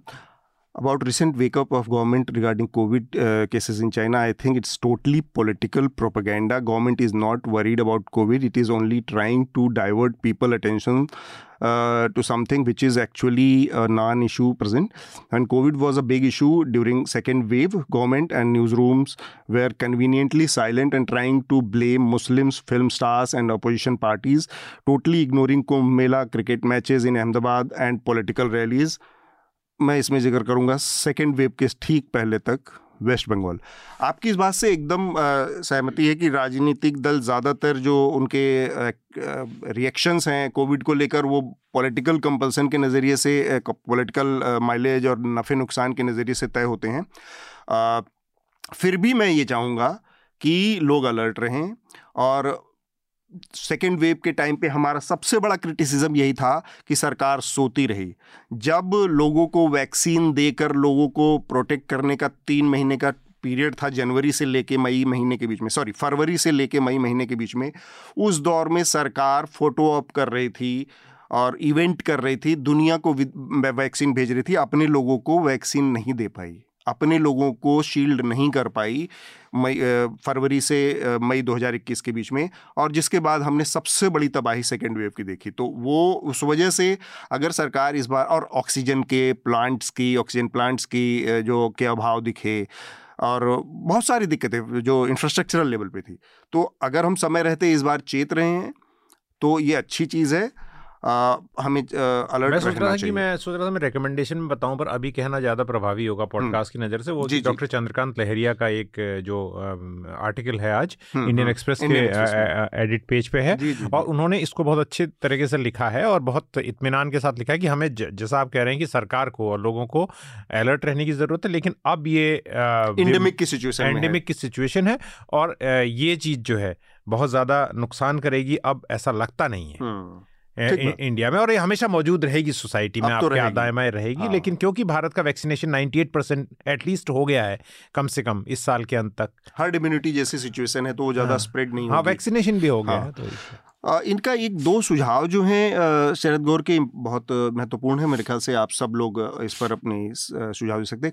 Kota culture spreading everywhere, basically इनका इशारा है कि कोटा, जहाँ पर सबसे ज़्यादा राजस्थान, जहाँ पर सबसे ज़्यादा कोचिंग सेंटर्स हैं एजुकेशन के, उसमें वो बहुत तेज़ी से फैल रहा है। Education is becoming highly successful for the students. Platform like Byju's, stressful not successful, stressful for the students, platform like Byju, Aakash etcetera are creating fear in the mind of parents and literally forcing them to opt for a expensive classes. Byju's founders were alleged by buying parents debate, uh, database in recent news. पहले इस पर बात कर लेते हैं। ईश्वर, आप भी बताएं, मेरे ख्याल से ये बहुत जेन्युइन कंसर्न है। बायजूस वालों का बिहेवियर मैंने देखा है, they literally instil fear in parents mind कि आप, वो आएंगे जब आते हैं पहली बार और वो आपसे समय लेकर आते हैं और आपके बच्चे का इवैल्यूएशन करते हैं, बड़े आराम से आके आपके घर में बैठेंगे ड्राइंग रूम में आधे घंटे, एक घंटे, डेढ़ घंटे, और वो आपको पूरी तरह से इंडोक्ट्रिनेट करते हैं कि इस लड़के का आईक्यू लेवल बहुत ख़राब है, यही ये जो समय है इस बीच में इसको ये ये ये कुछ फॉरेन टर्मिनोलॉजी में बताएंगे कि इस ये अगर नहीं किया गया इसी समय तो ये यहीं पर ख़त्म हो जाएगा। और ये वो मुझे समझ में नहीं आया उसको देखकर कि कहाँ से लोग निकल निकल के आए हैं। मेरे मैं अपने आसपास जितने लोगों को देखता हूँ कोई जोशीमठ से आया हुआ बैठा है मेरे बगल में। मैं जोशीमठ से नहीं आया हूँ, जोशीमठ जोशीमठ से मेरा कोई लेना देना नहीं है। मैं उत्तराखंड के अरोड़ा गांव में पैदा हुआ जो कि जोशीमठ से बहुत दूर है और जोशीमठ चमोली में छः हज़ार फीट की ऊंचाई पर है। Uh, मैं अपने को बता रहा हूँ कि मैं uh, ऐसी जगह से आजमगढ़ के सरायमीर कस्बे से आया हूँ। आजम आपके नाम क्या आ गया? अतुल आजम साहब हैं। आजम तो बताइए। शार्दुल मेरठ के uh, किसी जगह से आए हुए हैं। मेरा ये कहना है कि लोग तो सर्वव्यापी हैं। हाँ, पहले ईश्वर सर्वव्यापी तो इनके बारे में कुछ कहा नहीं जा सकता कि ये किसी एक जगह से बिलोंग करते हैं। ये सब जगह तो बताइए फिर भी देश को नहीं बचा पा रहा। पर ये बहुत सीरियस इशू है और ये जो कंपनियां हैं चाहे आकाश हो चाहे बायजूज़ हो ये ये लिटरली इस चीज़ को एक इंडस्ट्री कोचिंग बन चुकी है, इसमें कोई शक नहीं। आईएएस पीसीएस आज लेके आए हैं हृदेश इंडियन एक्सप्रेस, इसके पहले दूसरे तीसरे पन्ने पर आपको आईएएस एकेडमी इसके दस दस ऐड मिल जाएंगे। अब तो पहली बार मैंने देखा कि इंडियन एक्सप्रेस का पहला पन्ना पाँचवें नंबर से भी कई बार शुरू होता है और शुरुआत के एक हाँ। दो तीन चार पाँच पर आईएएस एकेडमीज़ और इन सब के ऐड होते हैं, विज्ञापन होते हैं। खैर इंडियन एक्सप्रेस क्यों मतलब सारी टाइम्स ऑफ इंडिया के लिए वो एक्सेप्टेबल नॉर्म था हमारे लिए पिछले बीस साल से कि वहाँ पे वो आता था। एक्सप्रेस में ये हमारे लिए कल्चरल चेंज जैसा है। पिछले एक छः महीनों के दौरान साल भर के दौरान हमने देखा कि इनका फर्स्ट पेज भी अब पाँचवें नंबर से चौथे नंबर से शुरू होने लगा है। तो ये एक जानकारी थी। लेकिन ये ईश्वर आप क्या कहेंगे ये जो इस तरह का जो पेरेंट्स के साथ एक तरह का एक्सप्लॉयटेशन है ऑनलाइन एजुकेशन इंस्टीट्यूशंस का या सो कॉल्ड इंस्टीट्यूशन, मुझे तो समझ में नहीं आता कि इनकी उपयोगिता भी क्या है। क्या ये फिजिकल स्कूल का विकल्प बन चुके हैं हमारे देश में जहाँ पर अभी बहुत सारी चीज़ें होनी बाकी हैं डिजिटल प्लेटफॉर्म पे, इंटरनेट के लेवल पे और आर्थिक रूप से एक इक्विपमेंट उपकरण की उपलब्धता के लिहाज से कि क्या उनके पास एक लैपटॉप एक आईपॉड आईपैड ऐसा कुछ अवेलेबल है जहाँ पर वो और और दूसरा उस सबसे बड़ा सब कुछ अवेलेबल है तो क्या वो फिजिकल क्लासेस का विकल्प बन सकती हैं ये जो दावे हैं आईजू बायजू के? देखिए बायजू जैसे प्लेटफॉर्म्स की जहाँ तक हम बात करें तो पैंडेमिक में जिस तरह की चीज़ें हमने देखी अब हम इसमें मेरे ख्याल से दो हिस्से हैं। पहला तो यह है कि एक्सेस टू इक्विपमेंट्स, हमने रिपोर्ट्स दर रिपोर्ट्स देखा हुआ है कि किस तरह because of lack of access to equipments lack of smartphones etcetera etcetera किस तरह दर काफी ऐसे सेक्शंस थे सोसाइटी के जहां बच्चे नहीं अपना एजुकेशन कंटिन्यू कर पाए हैं। अभी कुछ महीने पहले तक भी हमने रिपोर्ट्स पढ़ी हैं, सर्वेस पढ़े हैं कि किस तरह से जिन स्टूडेंट्स uh, जो रूरल एरियाज वगैरह से आते हैं जो वहाँ के स्कूल से आते हैं किस तरह वो एजुकेशन नहीं कंटिन्यू कर पाए हैं और इसका सबसे ज्यादा इम्पैक्ट किस तरह गर्ल स्टूडेंट्स पर पड़ा है क्योंकि आज भी हम ऐसे कल्चर से अनफॉर्चुनेटली आते हैं जहाँ लड़कियों के लिए एजुकेशन अभी भी इस देश में कई लोगों के लिए एक प्रायोरिटी नहीं है। तो जब एक when it comes to facing the acts in terms of education किसका एक uh, रुकवाया जाए तो वो गर्ल स्टूडेंट्स का रुकवाया जाता है। तो एक बात आती है कि जब आपके पास एक्सेस नहीं होता वो एक छोटा सा जो होप समझिए कोई गर्ल स्टूडेंट का था कि मैं कम से कम ऑनलाइन पढ़ लूंगी लेकिन एक्सेस ही नहीं है उस इक्विपमेंट को, उस तरह के फोन को, उस तरह के इंटरनेट कनेक्शंस को, तो किस तरह से how do you take those things forward. Secondly मेरा एक वैयक्तिक मत है कि you can digitise schools, you can not digitise education क्योंकि मेरे हिसाब से एजुकेशन एक होलिस्टिक लर्निंग है जहां सारे लोग एक साथ बैठकर इंटरैक्ट करते हैं एक क्लासरूम में एक दूसरे से।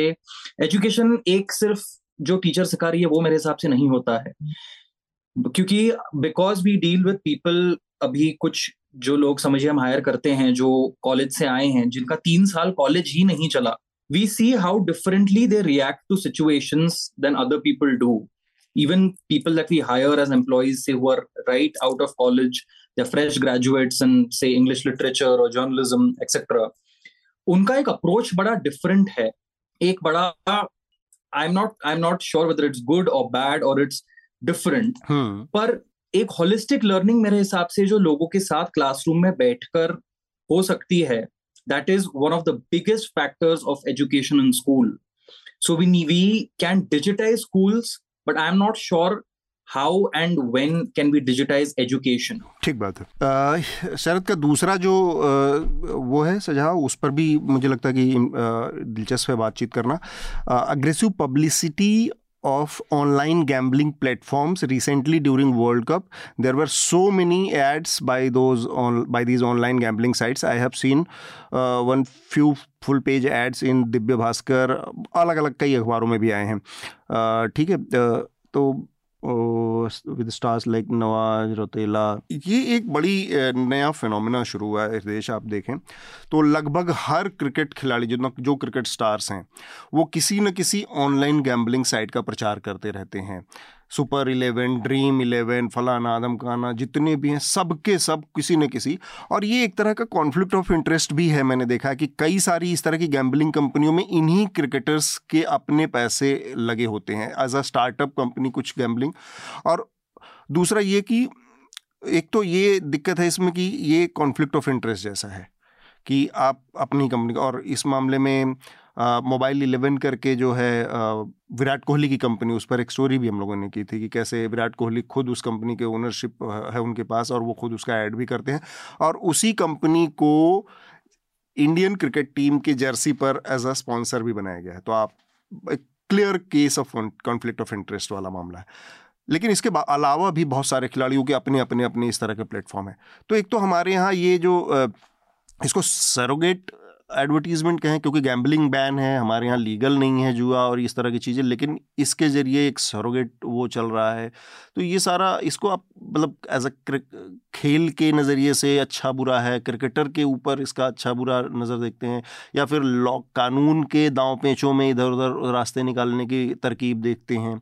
आपका अपना कोई ओपिनियन, क्योंकि मैं इसको अभी तक समझ नहीं पाया हूँ, सिवाय इसके कि मुझे एक चीज़ दिखती है वो है कॉन्फ्लिक्ट ऑफ इंटरेस्ट के खिलाड़ी अपनी छवि का इस्तेमाल करते हैं, अपने स्टारडम का इस्तेमाल करते हैं और फिर वहाँ पर उसका प्रचार करते हैं उसमें एक एक ऐसी चीज़ में जो कि इंडिया में प्रतिबंधित है, जुआ एक तरह। हाँ, लेकिन वो जो जो ऐड आते हैं कॉन्फ्लिक्ट ऑफ इंटरेस्ट की बात, तो अब इसमें मैं क्या कहूँ कि मतलब उस पर मैं ज़्यादा टिप्पणी करने की स्थिति में नहीं हूँ, और जो बात आपकी है वो सही भी है।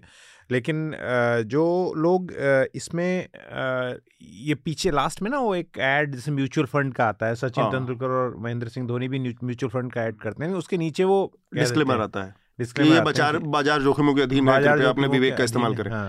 तो आजकल तो हर चीज़ बाजार जोखिमों के अधीन है, है ना, और बाजार किसी और के अधीन है।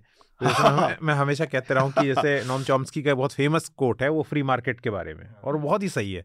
वो कहते हैं कि you call it a free market but someone somewhere is controlling. So free market अगर रेल में फ्री होता तो किसी को कोई दिक्कत नहीं थी, और free market is being controlled by a few people, so it is not a free market. तो उसी तरह से ये लोग भी उसी कंट्रोल का हिस्सा है, उन्हीं की कठपुतलियां हैं, उन्हीं उंगली उन्हीं की उंगलियों के। ठीक बात है। शार्दुल, आप कुछ जोड़ना चाहेंगे?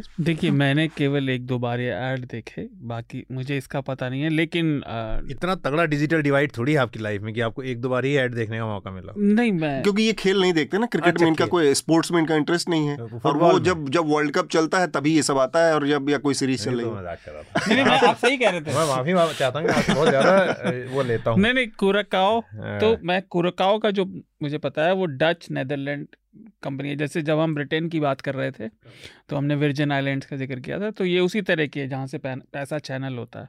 तो ये तो है। दूसरा, सेलिब्रिटीज़ पे विश्वास ना करें, पर मैं वो कोटा वाले पे ज़रूर करना चाहूँगा। मेरा ये व्यक्तिगत तौर पे लॉन्ग टर्म प्रोजेक्ट भी है शिक्षा व्यवस्था का। तो भारत में शिक्षा व्यवस्था दो तरह से, आप बायजूस का जो देख रहे हैं वो जो लोगों में असुरक्षा है क्योंकि अवसरों की बहुत कमी है, कैंडिडेट बढ़ रहे हैं, तो उस परसेंटेज का पीछा लोग करना चाहते हैं। दूसरा, हमारी शिक्षा व्यवस्था में बहुत लंबे समय से मूलभूत सुधार नहीं हुआ। अब देखिए, हमारे यहाँ रट्टाफिकेशन है जो आपको प्रतिभाओं को कुचलता है बजाय उन्हें उभारने के। किसी की अगर विज्ञान के क्षेत्र में, गणित के क्षेत्र में, संगीत में प्रतिभा है तो उसको स्टैंडर्डाइज करने का हम रहते हैं। हम चाहते हैं हमारे यहाँ एक तरह से नौकरी मिल जाए, वो ज्ञान के लिए नहीं होती, और उसी की वजह है कि इतना आईटी में, जो सबसे प्रत्यक्ष उदाहरण हमारे सामने है आईटी के क्षेत्र में, इतने सारे ध्यान है क्लर्क तैयार करने पर। हाँ, इतने सारे कोडर होते हुए भी हम इनोवेशन में बहुत पीछे हैं। उसकी वजह यही है। तो हमारी शिक्षा व्यवस्था सुधर नहीं रही और इसीलिए लोग इसके पीछे भाग रहे हैं। तो इस का हमें समाधान निकालने की बहुत ज़रूरत है, क्योंकि बहुत सारी प्रतिभा बर्बाद हो रही है। मैं इसमें एक बात कहना चाहूँगा, मैं उसमें एचआरडी कवर करता था, कपिल सिब्बल जो हैं वो एजुकेशन मिनिस्टर थे, हैं एचआरडी मिनिस्टर थे, तो उस वक्त इस बात को, इस जो ट्यूशन कल्चर का ही जिक्र कर रहे हो ना आप, जो कोटा में जी, जी, कोटा में इतने बच्चे जाते हैं, हाँ, ये जो कोट कोचिंग जो कल्चर है ये क्या करता है आपको, ये आईआईटी हो चाहे जो ये मेडिकल एग्जाम हो, या इनको क्रैक करना सिखाता है। उस चक्कर में क्या होता है कि लोग जो है उनकी एजुकेशन जो है वो एक तरह से बड़ी मैन्युफैक्चर्ड होती है, फ्लॉड होती है और बहुत लीनियर होती है। हाँ नहीं, और दूसरी बात तो स्कूल की बहुत अनदेखी करते हैं, तो उसमें क्या होता है कि डिवाइड पैदा होता है कि माना अतुल चौरसिया के पास स्कूल जाने की सुविधा नहीं है, हृदय के पास नहीं, सॉरी कोचिंग जाने की सुविधा नहीं, हृदय के पास है, तो हृदय के माँ बाप क्या करेंगे, एजुकेशन एडमिशन तो करा देंगे, लेकिन अब उसको कोचिंग भेजने की ताकत तो मेरे माँ बाप के पास है, आपके पास नहीं है, तो कोचिंग क्या करेगी, वो मुझे क्रैक करना एग्जाम सिखा रही है, स्कूल वाला क्या कर रहा है, वो पढ़ाई करा ही नहीं रहा है। तो उन्होंने उस वक्त जो है दो चीज़ें शुरू की थी, एक तो कंटिन्यूस एंड कॉम्प्रिहेंसिव इवेल्युएशन कि हम लगातार जो है इवेल्युएट करेंगे स्टूडेंट को, दूसरा उन्होंने आई आई टी के एग्जाम को ही, मतलब उन्होंने स्कूल की जो वेटेज है ना उसको भी, स्कूल में आप कितने मार्क्स लाए उसको भी वेटेज पे रखा, यानी स्कूल में भी गंभीरता आए पढ़ाई में।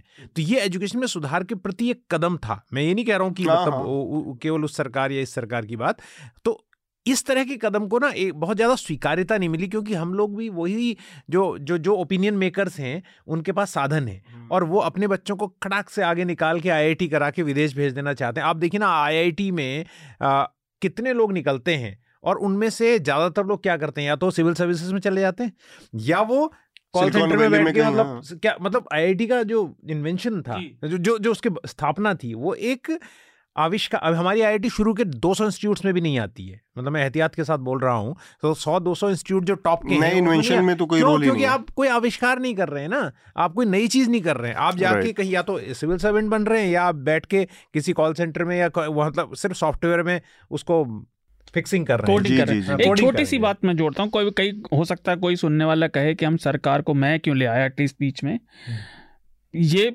मॉडर्न जनतंत्र बिल्कुल है कि बात ही नहीं है, नहीं एक सरकार नहीं, सरकार को वैसे क्यों ले आया, प्राइवेटाइजेशन का बहुत लोग करते हैं ना। शिक्षा और स्वास्थ्य ऐसी चीजें हैं जो सरकार के परव्यू में हमेशा रहनी चाहिए। गवर्नेंस में लोग अपने जीवन को खुद ही ठीक कर लेंगे अगर उनके सामने ये दो चीजें सरकार सॉल्व फंडामेंटल सरकार अगर ऊपर। ठीक बात है, चलिए हम अपना दो आखिरी सेगमेंट है उस पर मेरे ख्याल से बात करना बहुत जरूरी है, जो कि नोटबंदी से जुड़ा मसला है। थोड़ा सा जानकारी हम अपने श्रोताओं को दे दें कि नोटबंदी से जुड़े बड़ा जो फैसला था उस पर सुप्रीम कोर्ट में उसके खिलाफ कई सारी याचिकाएं दायर हुई थी और सुप्रीम कोर्ट ने उस पर सुनवाई की। उसमें सरकार से एक एफिडेविट मांगा था। सरकार ने जो एफिडेविट दिया उस एफिडेविट में बहुत सारी बातें छुपाई गई सरकार की तरफ से। ये मसला था जिसको इंडियन एक्सप्रेस ने रिपोर्ट किया है। अब मैं आता हूं कि इसमें जो चीज़ें कही गई, जो छुपाई गई, वो गड़बड़ियाँ क्या थी। तो आठ नवंबर दो हज़ार सोलह को प्रधानमंत्री नरेंद्र मोदी ने रात में आठ बजे जब इस बात का अनाउंसमेंट किया था कि नोटबंदी देश के हित में की जा रही है, पाँच सौ और हज़ार के नोट बंद किए जा रहे हैं, उनको अवैध घोषित किया जा रहा है, तब उनका जो जो मेजर जो महत्वपूर्ण मुद्दे थे उसमें कुछ चीज़ें ये थी कि भारत में जो कैश ओवरऑल इकोनॉमी में जो कैश फ्लो का रेशियो है वो ज़्यादा है। दूसरा ये कि आतंकवाद पर लगाम लगाने में इसका बहुत बड़ा आ, आ, उसको कम करना है कैश रेशियो को। दूसरा आतंकवाद पर लगाम लगाने में इसमें सहायता मिलेगी। तीसरा भ्रष्टाचार जो जो जो ब्लैक मनी है उस पर अंकुश लगाया जाएगा। इसके अलावा तीन और तीन चार और चीज़ें थी, लेकिन ये तीन महत्वपूर्ण मुद्दे खुद प्रधानमंत्री ने इसके अचीवमेंट, इसके गोल्स के तौर पर अपने भाषण में कहे थे। तो इन सारी बातों पर जो एफिडेविट दिया गया वो बातें सुप्रीम कोर्ट में उससे जुड़े तथ्य, उससे जुड़ी जानकारियां छुपाई गई। और मज़े की बात यह है कि आरबीआई ने भी सुप्रीम कोर्ट में ये बातें छुपाई, लेकिन आरबीआई ने जब सरकार के की तरफ से पहली बार ये फैसला आया था आठ नवंबर के आसपास कि हम नोटबंदी करें, तब उसने इन सारे मुद्दों का बाकायदा खंडन किया था सरकार से कि नहीं, जो जो हाँ क्रिटिक किया था कि मसलन जो कैश रेशियो की आप बात कर रहे हैं ये बात सही नहीं है और आज की तारीख में इक्कीस बाईस की जो वित्तीय उसमें है उसमें दो हज़ार सोलह नवंबर के पहले की जो स्थिति थी कैश रेशियो उसको लांघ चुका है। उससे भी ज़्यादा जा चुका है। तो इसका मतलब यह है कि सरकार का वो जो जो दावा है, जो एफिडेविट में सरकार सुप्रीम कोर्ट से कहा गया, वो गलत है। अगर वो अचीवमेंट, वो अगर आपका लक्ष्य था तो वो लक्ष्य पूरी तरह से गलत था। इसी तरह से आतंकवाद के मसले में, इसी तरह से ये जो ब्लैक मनी ब्लैक मनी के मामले में आरबीआई ने गवर्नमेंट को सीधा सीधा सलाह दी थी कि जो ब्लैक मनी की आप बात कर रहे हैं, लोगों के पास ब्लैक मनी कैश के रूप में स्टैक नहीं है, वहाँ पर रखी नहीं है, ज़्यादातर ब्लैक मनी रियल फॉर्म में है, रियल एस्टेट रियल फॉर्म में है, वो सोने के रूप में है, वो रियल एस्टेट ज़मीनों के रूप में है, इस तरह की अचल संपत्तियों के रूप में वो रखी हुई है, वो कैश मनी नहीं है कि हज़ार और पाँच सौ के नोटों के रूप में रखी हो। सरकार ने इन तमाम सुझाव आरबीआई के उसको अनदेखी करते हुए, क्योंकि ये बहुत आखिरी समय में आरबीआई के सामने रखे गए थे, लगभग एक दिन दो दिन पहले की स्थिति थी, तो ये सारी स्थितियों को देखते हुए और कई और मुद्दे हैं। सरकार सुप्रीम कोर्ट में एफिडेविट देकर अगर इस तरह की वो करती है तो फिर इंस्टीट्यूशनल जो रिस्पेक्ट है या जो भरोसा है या सरकार की जो नीयत है उस पर एक एक, एक किस्म का लोगों का भरोसा टूटता है, लोगों को, नागरिकों का भरोसा टूटता है, और ये किसी भी बहुत हेल्दी, बहुत रोबस्ट लोकतंत्र के लिए अच्छी स्थिति नहीं है कि जहाँ पर सरकारें इस तरह से झूठ बोलें। लगे हाथ इस पर हृदयेश आप अपनी बात कहें, उससे पहले मैं दो और घटनाओं का जिक्र करना चाहता हूँ। लगभग इसी तरह की घटनाएं हैं और लगभग इसी तरह से सरकार ने सुप्रीम कोर्ट में बाकायदा एफिडेविट देकर झूठ बोला या गलत बयानी की है या गुमराह किया है कोर्ट को। एक राफेल राफेल की खरीद का मामला है, फाइटर जेट का, रफाल की। तब ये बात सामने आई थी, जो एफिडेविट सीलबंद दिया गया था सिक्योरिटी, नेशनल सिक्योरिटी के नाम पर, और उसमें सरकार ने कैग की रिपोर्ट का हवाला दिया था, जबकि जिस समय यह डील हुआ तब तक कैग की कोई रिपोर्ट आई ही नहीं थी। तो रेट्रोस्पेक्ट में बाद में आई रिपोर्ट को एफिडेविट में देकर और अपने पुराने फैसले को जस्टिफाई किया था सरकार ने, इस तरह के झूठ बोले गए थे। इसी तरह का एक मसला पेगासस से जुड़ा है, बहुत सीरियस मसला था, जिसमें सुप्रीम कोर्ट ने कहा कि सरकार ने सहयोग ही नहीं किया इस मसले में, साफ साफ। और सरकार हर मोर्चे पर, खुद गृह मंत्री हर मोर्चे पर कहते हैं कि उनको सुप्रीम कोर्ट ने पेगासस के मामले में क्लीन चिट दे दी है। ये मसला है हृदेश, ये जो इंस्टीट्यूशनल, ये केवल इंस्टीट्यूशनल टकराव का मसला नहीं, इसका लेना देना एक लार्जर और लोगों के, इस सिटीजन्स के राइट्स से है, और साथ में जो संस्थान हैं अलग अलग, उनके बीच में एक म्यूचुअल रिस्पेक्ट या उनके बीच एक जो भरोसे का का, का अभाव है, उसको ये घटनाएं सामने ले आती हैं। जी देखिए, मैं जो आपने बातें कही काफ़ी विस्तार में कही, मैं उसके एक छोटे से हिस्से को जो एड्रेस करना चाहता हूँ वो ये कि जब ये मामला चल रहा था, जब डिमोनेटाइजेशन किया गया था, तो उस वक्त हम पार्लियामेंट में जाते थे, क्योंकि फिर जो पार्लियामेंट्री कमेटी हैं उनके आगे बुलाया गया, कई लोगों को पूछताछ हुई, सवाल पूछे। तो उस वक्त बहुत समय तक ये होते रहा कि रोज आते थे उर्जित पटेल या उनके साथी, कभी उर्जित पटेल आते थे जो थे, वो यही कहते थे कि अभी हम नोट गिनने का काम कर रहे हैं। हाँ, तो पत्रकार अभी, अभी नोट गिनने का काम कर रहे हैं, पता नहीं है कि कितनी करेंसी वापस आई। क्यों? क्योंकि अगर वो सही बात बता देते तो करेंसी जितनी डिमोनेटाइज की गई उतनी सारी वापस आ गई। तो पहला जो दावा था कि हमने ब्लैक मनी ब्लैक मनी अगर आ, आ, के खिलाफ अगर लड़ाई थी तो उसकी कामयाबी तो तब होती जब मिनिमम करेंसी वापस आती, यानी इतनी करेंसी मिट्टी हो गई। अगर सबने अपनी करेंसी वापस उठा के बैंक में भेज दी तो फिर आपके डिमोनेटाइजेशन का क्या फायदा हुआ, फिर तो सारा पैसा वापस आ गया, लगभग हंड्रेड परसेंट। हाँ, तो जो सोलह लाख करोड़ रुपया जो डिमोनेटाइज किया गया था, पहला हिस्सा तो आपने उसका बताया कि उसका थोड़ा सा परसेंटेज ही कैश में था, और भारत सरकार ने कहा कि नहीं फलाने देश में ये है, इतने देश में इतने, उस हिसाब से हमारा बहुत ज़्यादा है। और आज स्थिति यह है कि उसी परसेंटेज का पैसा फिर उससे ज्यादा हो गया है, हाँ। सर्कुलेशन में आ गया। लेकिन हम जो दूसरी बात बता रहे हैं कि सारा का सारा पैसा वापस आ गया। दूसरी चीज हमें बताया गया कुछ समय के लिए कि पत्थरबाज शांत हो गए, नक्सली शांत हो गए हैं, सब कुछ हो गया है, लेकिन धीरे धीरे हम देख रहे हैं कि उन चीज़ों में भी अब वो बात नहीं है। और तीसरी चीज़ जो ब्लैक मनी का था, ब्लैक मनी में अभी भी याद है कि जो अभी महरौली में इंस्टीट्यूट है, institute of public policy and finance, उसके एक सज्जन है, बहुत अच्छे अर्थशास्त्री थे, मैं उनका नाम भी मिस कर रहा हूँ, और उन्होंने बहुत यही बातें जो अभी इंडियन एक्सप्रेस की रिपोर्ट में आई है उन्होंने उस वक्त कहा था।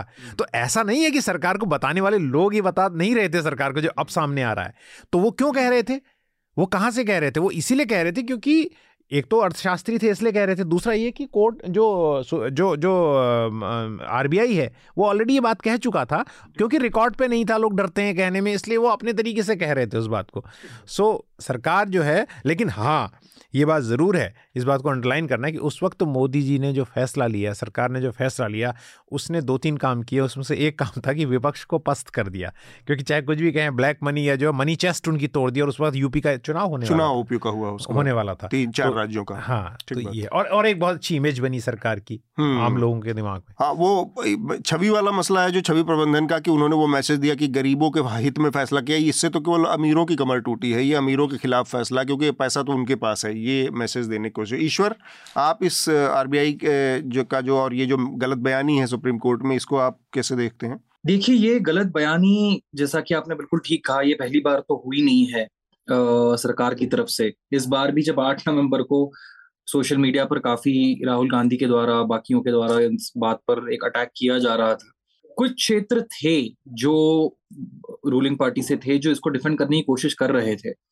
लेकिन आप मेरे ख्याल से ये एक इकोनॉमिकल मुद्दा ना होकर लोगों के लिए एक पॉलिटिकल मुद्दा ज्यादा था, क्योंकि एक पॉलिटिकल मैसेजिंग उस वक्त गई थी कि बिकॉज जिन मुद्दों पर ये सरकार चुनकर आई थी दो हज़ार चौदह में, करप्शन के मुद्दे पर ये सरकार चुनकर आई थी, तो इनके पास एक ऐसा हेडलाइन ग्रैबिंग जो बिल्कुल तहलका मचा दे कि हमने आते ही कमर तोड़ फैसला लिया है करप्शन पर, हम्म ये उल्टा पड़ा है। ये बात भारतीय जनता पार्टी भी जानती है, क्योंकि आप देखिए किस तरह आठ नवंबर को कई कोई चर्चा बिल्कुल कई स्पोक्स पर्सन होते हैं, कई यूनियन मिनिस्टर्स होते हैं, इनके ट्विटर पर सन्नाटा छाया हुआ होता है।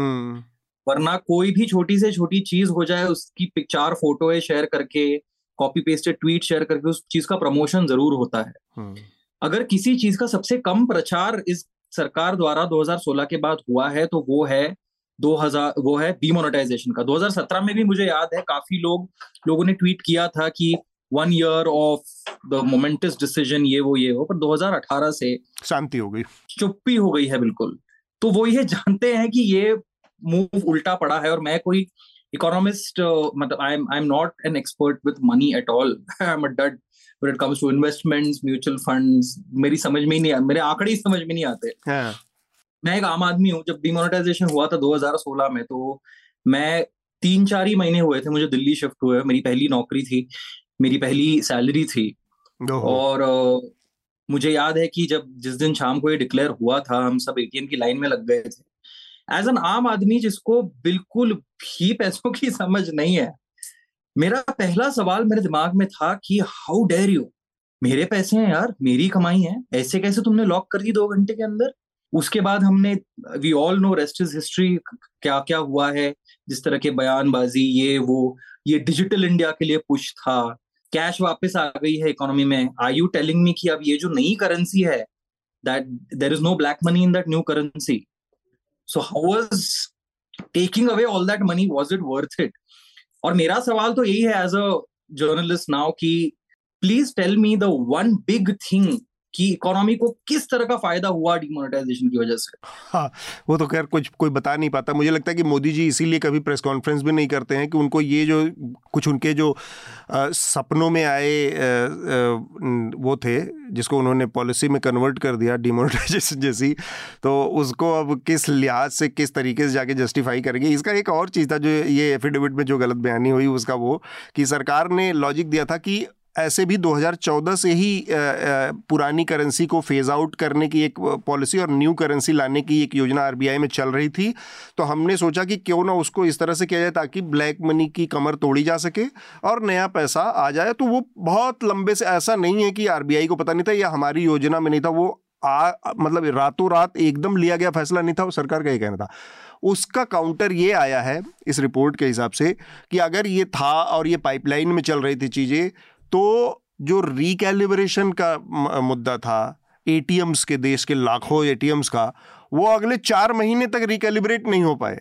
हाँ, करेंसी छपने का, आप करेंसी छप रही है, करेंसी आप रिमोनेटाइजेशन कर रहे हैं, उसको रिप्लेस कर रहे थे, लेकिन वो आपके एटीएम में समा नहीं घुस रही थी क्योंकि आपको आपके एटीएम रिकैलिब्रेट नहीं थे। अगर योजना पहले से चल रही थी और वो बहुत स्मूथ प्रोसेस के तहत आई होती तो ये सारी चीज़ों में चार पाँच महीने छः महीने और चले गए।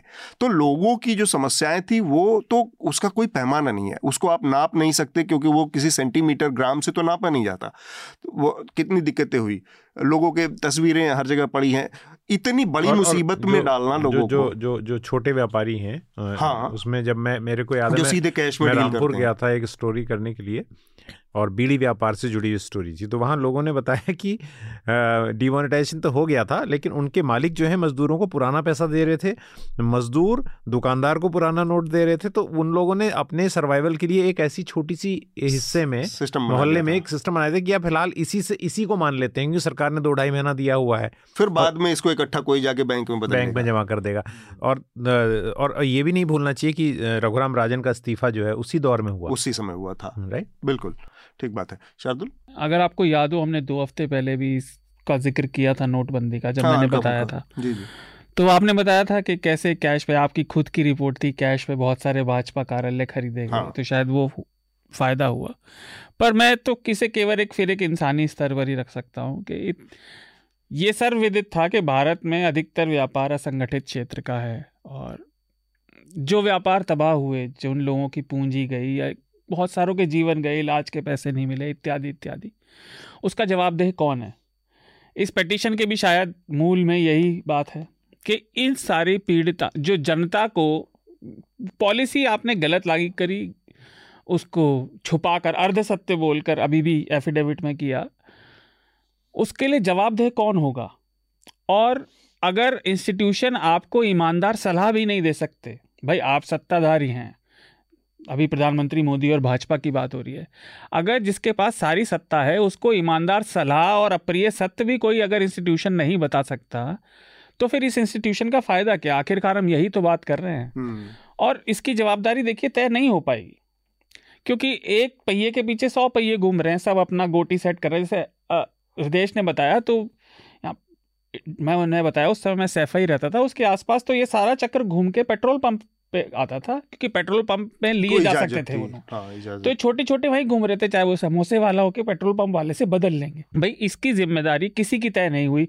भाजपा ने, सरकार ने अपना राजनीतिक फायदा ले लिया, लेकिन अगर सिस्टम में कोई जवाबदेही नहीं है, जो लोगों के साथ अन्याय हुआ है, तो फिर वो सिस्टम के प्रति लोगों का विश्वास उठता है, जो एक बड़े स्तर पर अच्छी चीज़ नहीं है। इस तरह के फैसलों को अगर देखा, मतलब मैं व्यक्तिगत रूप से मेरा मानना है कि ये आ, सिर्फ एक चीज़ बताता है, जैसे आ, एक आ, यहीं पर मैं कह रहा हूँ और मेरा रिकमेंडेशन भी वही होगा क्योंकि इसी से जुड़ा मसला था वो। हम लोगों ने आ, एक हमारे मित्र हैं, बड़े अच्छे आ, और स्थापित इन्वेस्टिगेटिव जर्नलिस्ट हैं नितिन सेठी, उन्होंने न्यूज़ लॉन्ड्री के साथ मिलकर एक न्यूज़ लॉन्ड्री के साथ हिंदी में न्यूज़ लॉन्ड्री में वो सारी पूरी सीरीज़ छपी है और अंग्रेजी में कहीं और छपी है, हफिंगटन पोस्ट हफिंगटन पोस्ट में छपी है।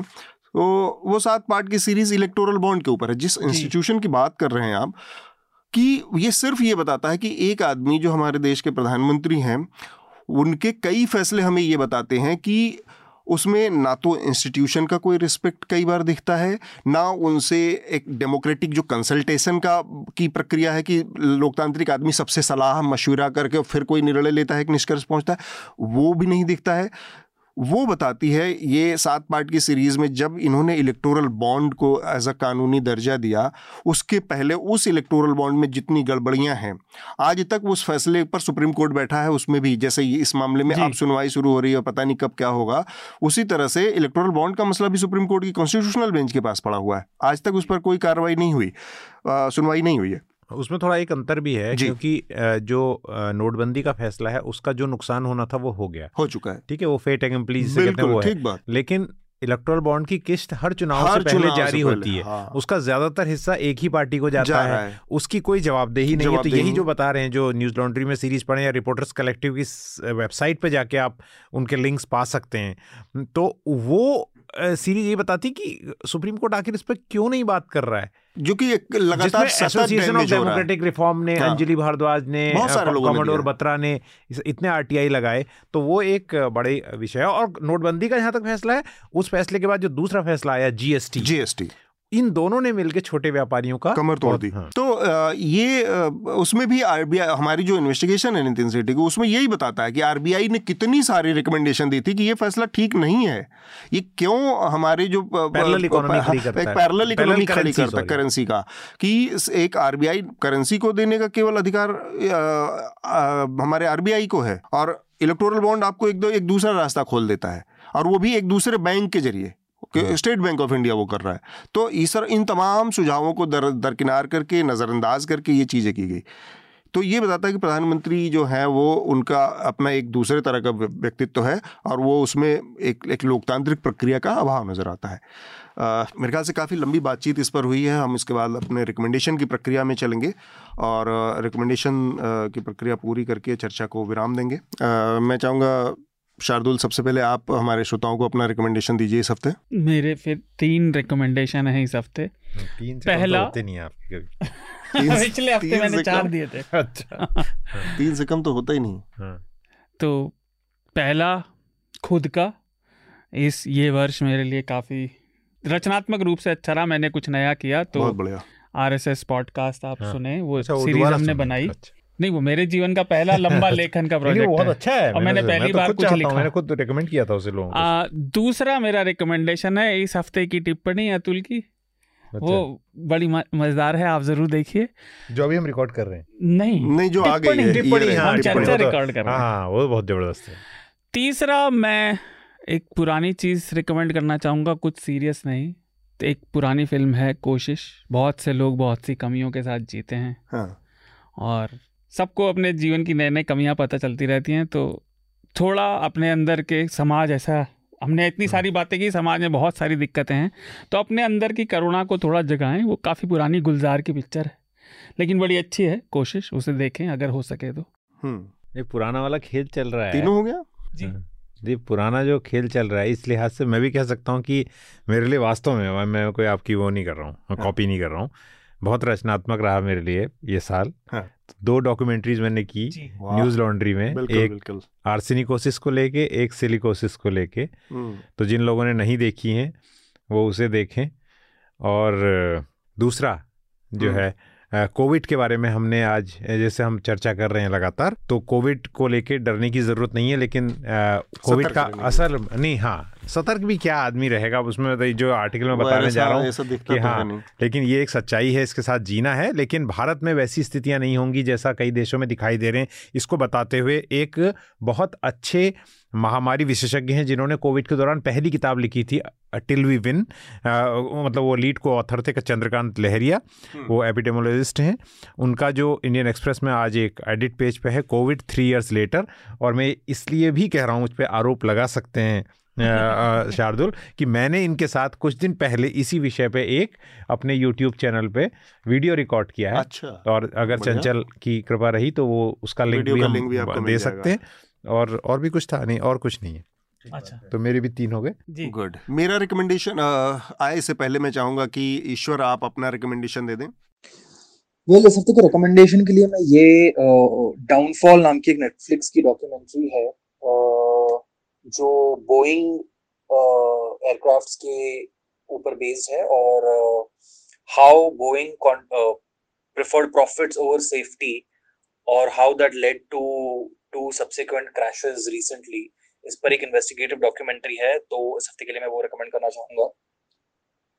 Uh, मेरा रिकमेंडेशन है इलेक्टोरल बॉन्ड को लेकर, जो कि uh, मैंने जिक्र किया था थोड़ी देर पहले। uh, नितिन सेठी हैं जिन्होंने इलेक्टोरल uh, बॉन्ड को लेकर सात पार्ट की एक पूरी सीरीज़ की थी। न्यूज़ लॉन्ड्री हिंदी पर वो अवेलेबल है। uh, किस तरह से इलेक्टोरल बॉन्ड के फैसले को जब सरकार लागू करना चाह रही थी, तब आरबीआई ने बहुत सारे उसको लेकर चिंताएँ जाहिर की थी, उसको लेकर दिक्कतें जाहिर की थी। उसके बावजूद आरबीआई की तमाम uh, जो चिंताएँ थी, जो उसकी आशंकाएँ थी, उसको नज़रअंदाज करके सरकार ने इलेक्टोरल बॉन्ड के फैसले को लागू किया, उसको एक संस्थानिक रूप दिया, और वो अभी भी फैसला जारी है। और उससे जुड़ी जो तमाम चिंताएं हैं उसको लेकर सुप्रीम कोर्ट में कई सारी याचिकाएं दायर की गई हैं। आप देख पा रहे होंगे कि इलेक्टोरल बॉन्ड एक ऐसे सिस्टम के रूप में हमारे सामने आया है जहां पर एक पार्टी विशेष को, भारतीय जनता पार्टी को, ज़्यादातर इलेक्टोरल बॉन्ड का पैसा जा रहा है। गुजरात के हाल के चुनावों का मैं बात बताऊं आपको तो चौरानवे परसेंट इलेक्टोरल बॉन्ड, जो मुझे एग्जैक्ट अमाउंट नहीं पता लेकिन करीब दो सौ करोड़ रुपए के इलेक्टोरल बॉन्ड्स बिके हैं, जिसमें जिसका चौरानवे परसेंट हिस्सा सीधे सीधे बीजेपी को गया है, बाकी सात परसेंट में बाकी सारी पार्टियां हैं। तो आप समझ सकते हैं कि ये व्यवस्था, ये एक पार्टी के पक्ष में कितना झुकी हुई है और कितनी अपारदर्शी है। और इसमें वो जो पारदर्शिता के जो मूल्य हैं जो लोकतंत्र के लिए कि भाई उसका ऑडिट किस तरह से हो ताकि पता हो लोग कहाँ से पैसा आ रहा है, कौन लोग उसके दानदाता हैं, ये बात अपारदर्शी है। सिर्फ कुछ गिने चुने लोगों को मालूम है और जिनको मालूम है वो लोग सरकार के या किसी तो को ये नहीं मालूम कि कौन पैसा दे रहा है, लेकिन सरकार को ये मालूम है कि पैसा मालूम है कौन दे रहा है। तो अब उसमें एक एक एक दरवाज़ा खुल जाता है हमेशा, जो आशंका का दरवाज़ा है, अटकलबाजी का दरवाज़ा है कि जब सरकार को पता है कि कौन किस किस को पैसा दे रहा है तो सरकार उसको अपने हिसाब से उसकी आर्म ट्विस्टिंग कर सकती है। ये भी एक बड़ी चिंता है इस पूरे सिस्टम की। तो ये सात पार्ट की सीरीज़ पढ़ें। हमसे बातचीत करने के लिए ईश्वर, शार्दुल और हृदेश, आप सबका बहुत बहुत शुक्रिया चर्चा में शामिल होने के लिए। आप थैंक यू सो मच मुझे इस पॉडकास्ट का हिस्सा बनाने के लिए। It was a very insightful chat with all of you. Thank you, धन्यवाद सभी को। शार्दुल का भी बहुत शुभकामनाएं। Happy new year. आप सबको नववर्ष की बहुत बहुत शुभकामनाएं। और आपका जो मुझे अभी ट्रैकिंग से पता चला है कि आपका जो गिफ्ट आप मुझे देने वाले हो रास्ते में है, तो मुझे लगता है एक तारीख तक पहुंच जाएगा। बिल्कुल, हैप्पी न्यू ईयर, बहुत शुक्रिया। न्यूज लॉन्ड्री के सभी पॉडकास्ट टिचर, आईट्यून्स और दूसरे पॉडकास्ट प्लेटफॉर्म पे उपलब्ध हैं। खबरों को विज्ञापन के दबाव से आज़ाद रखें, न्यूज़ लॉन्ड्री को सब्सक्राइब करें।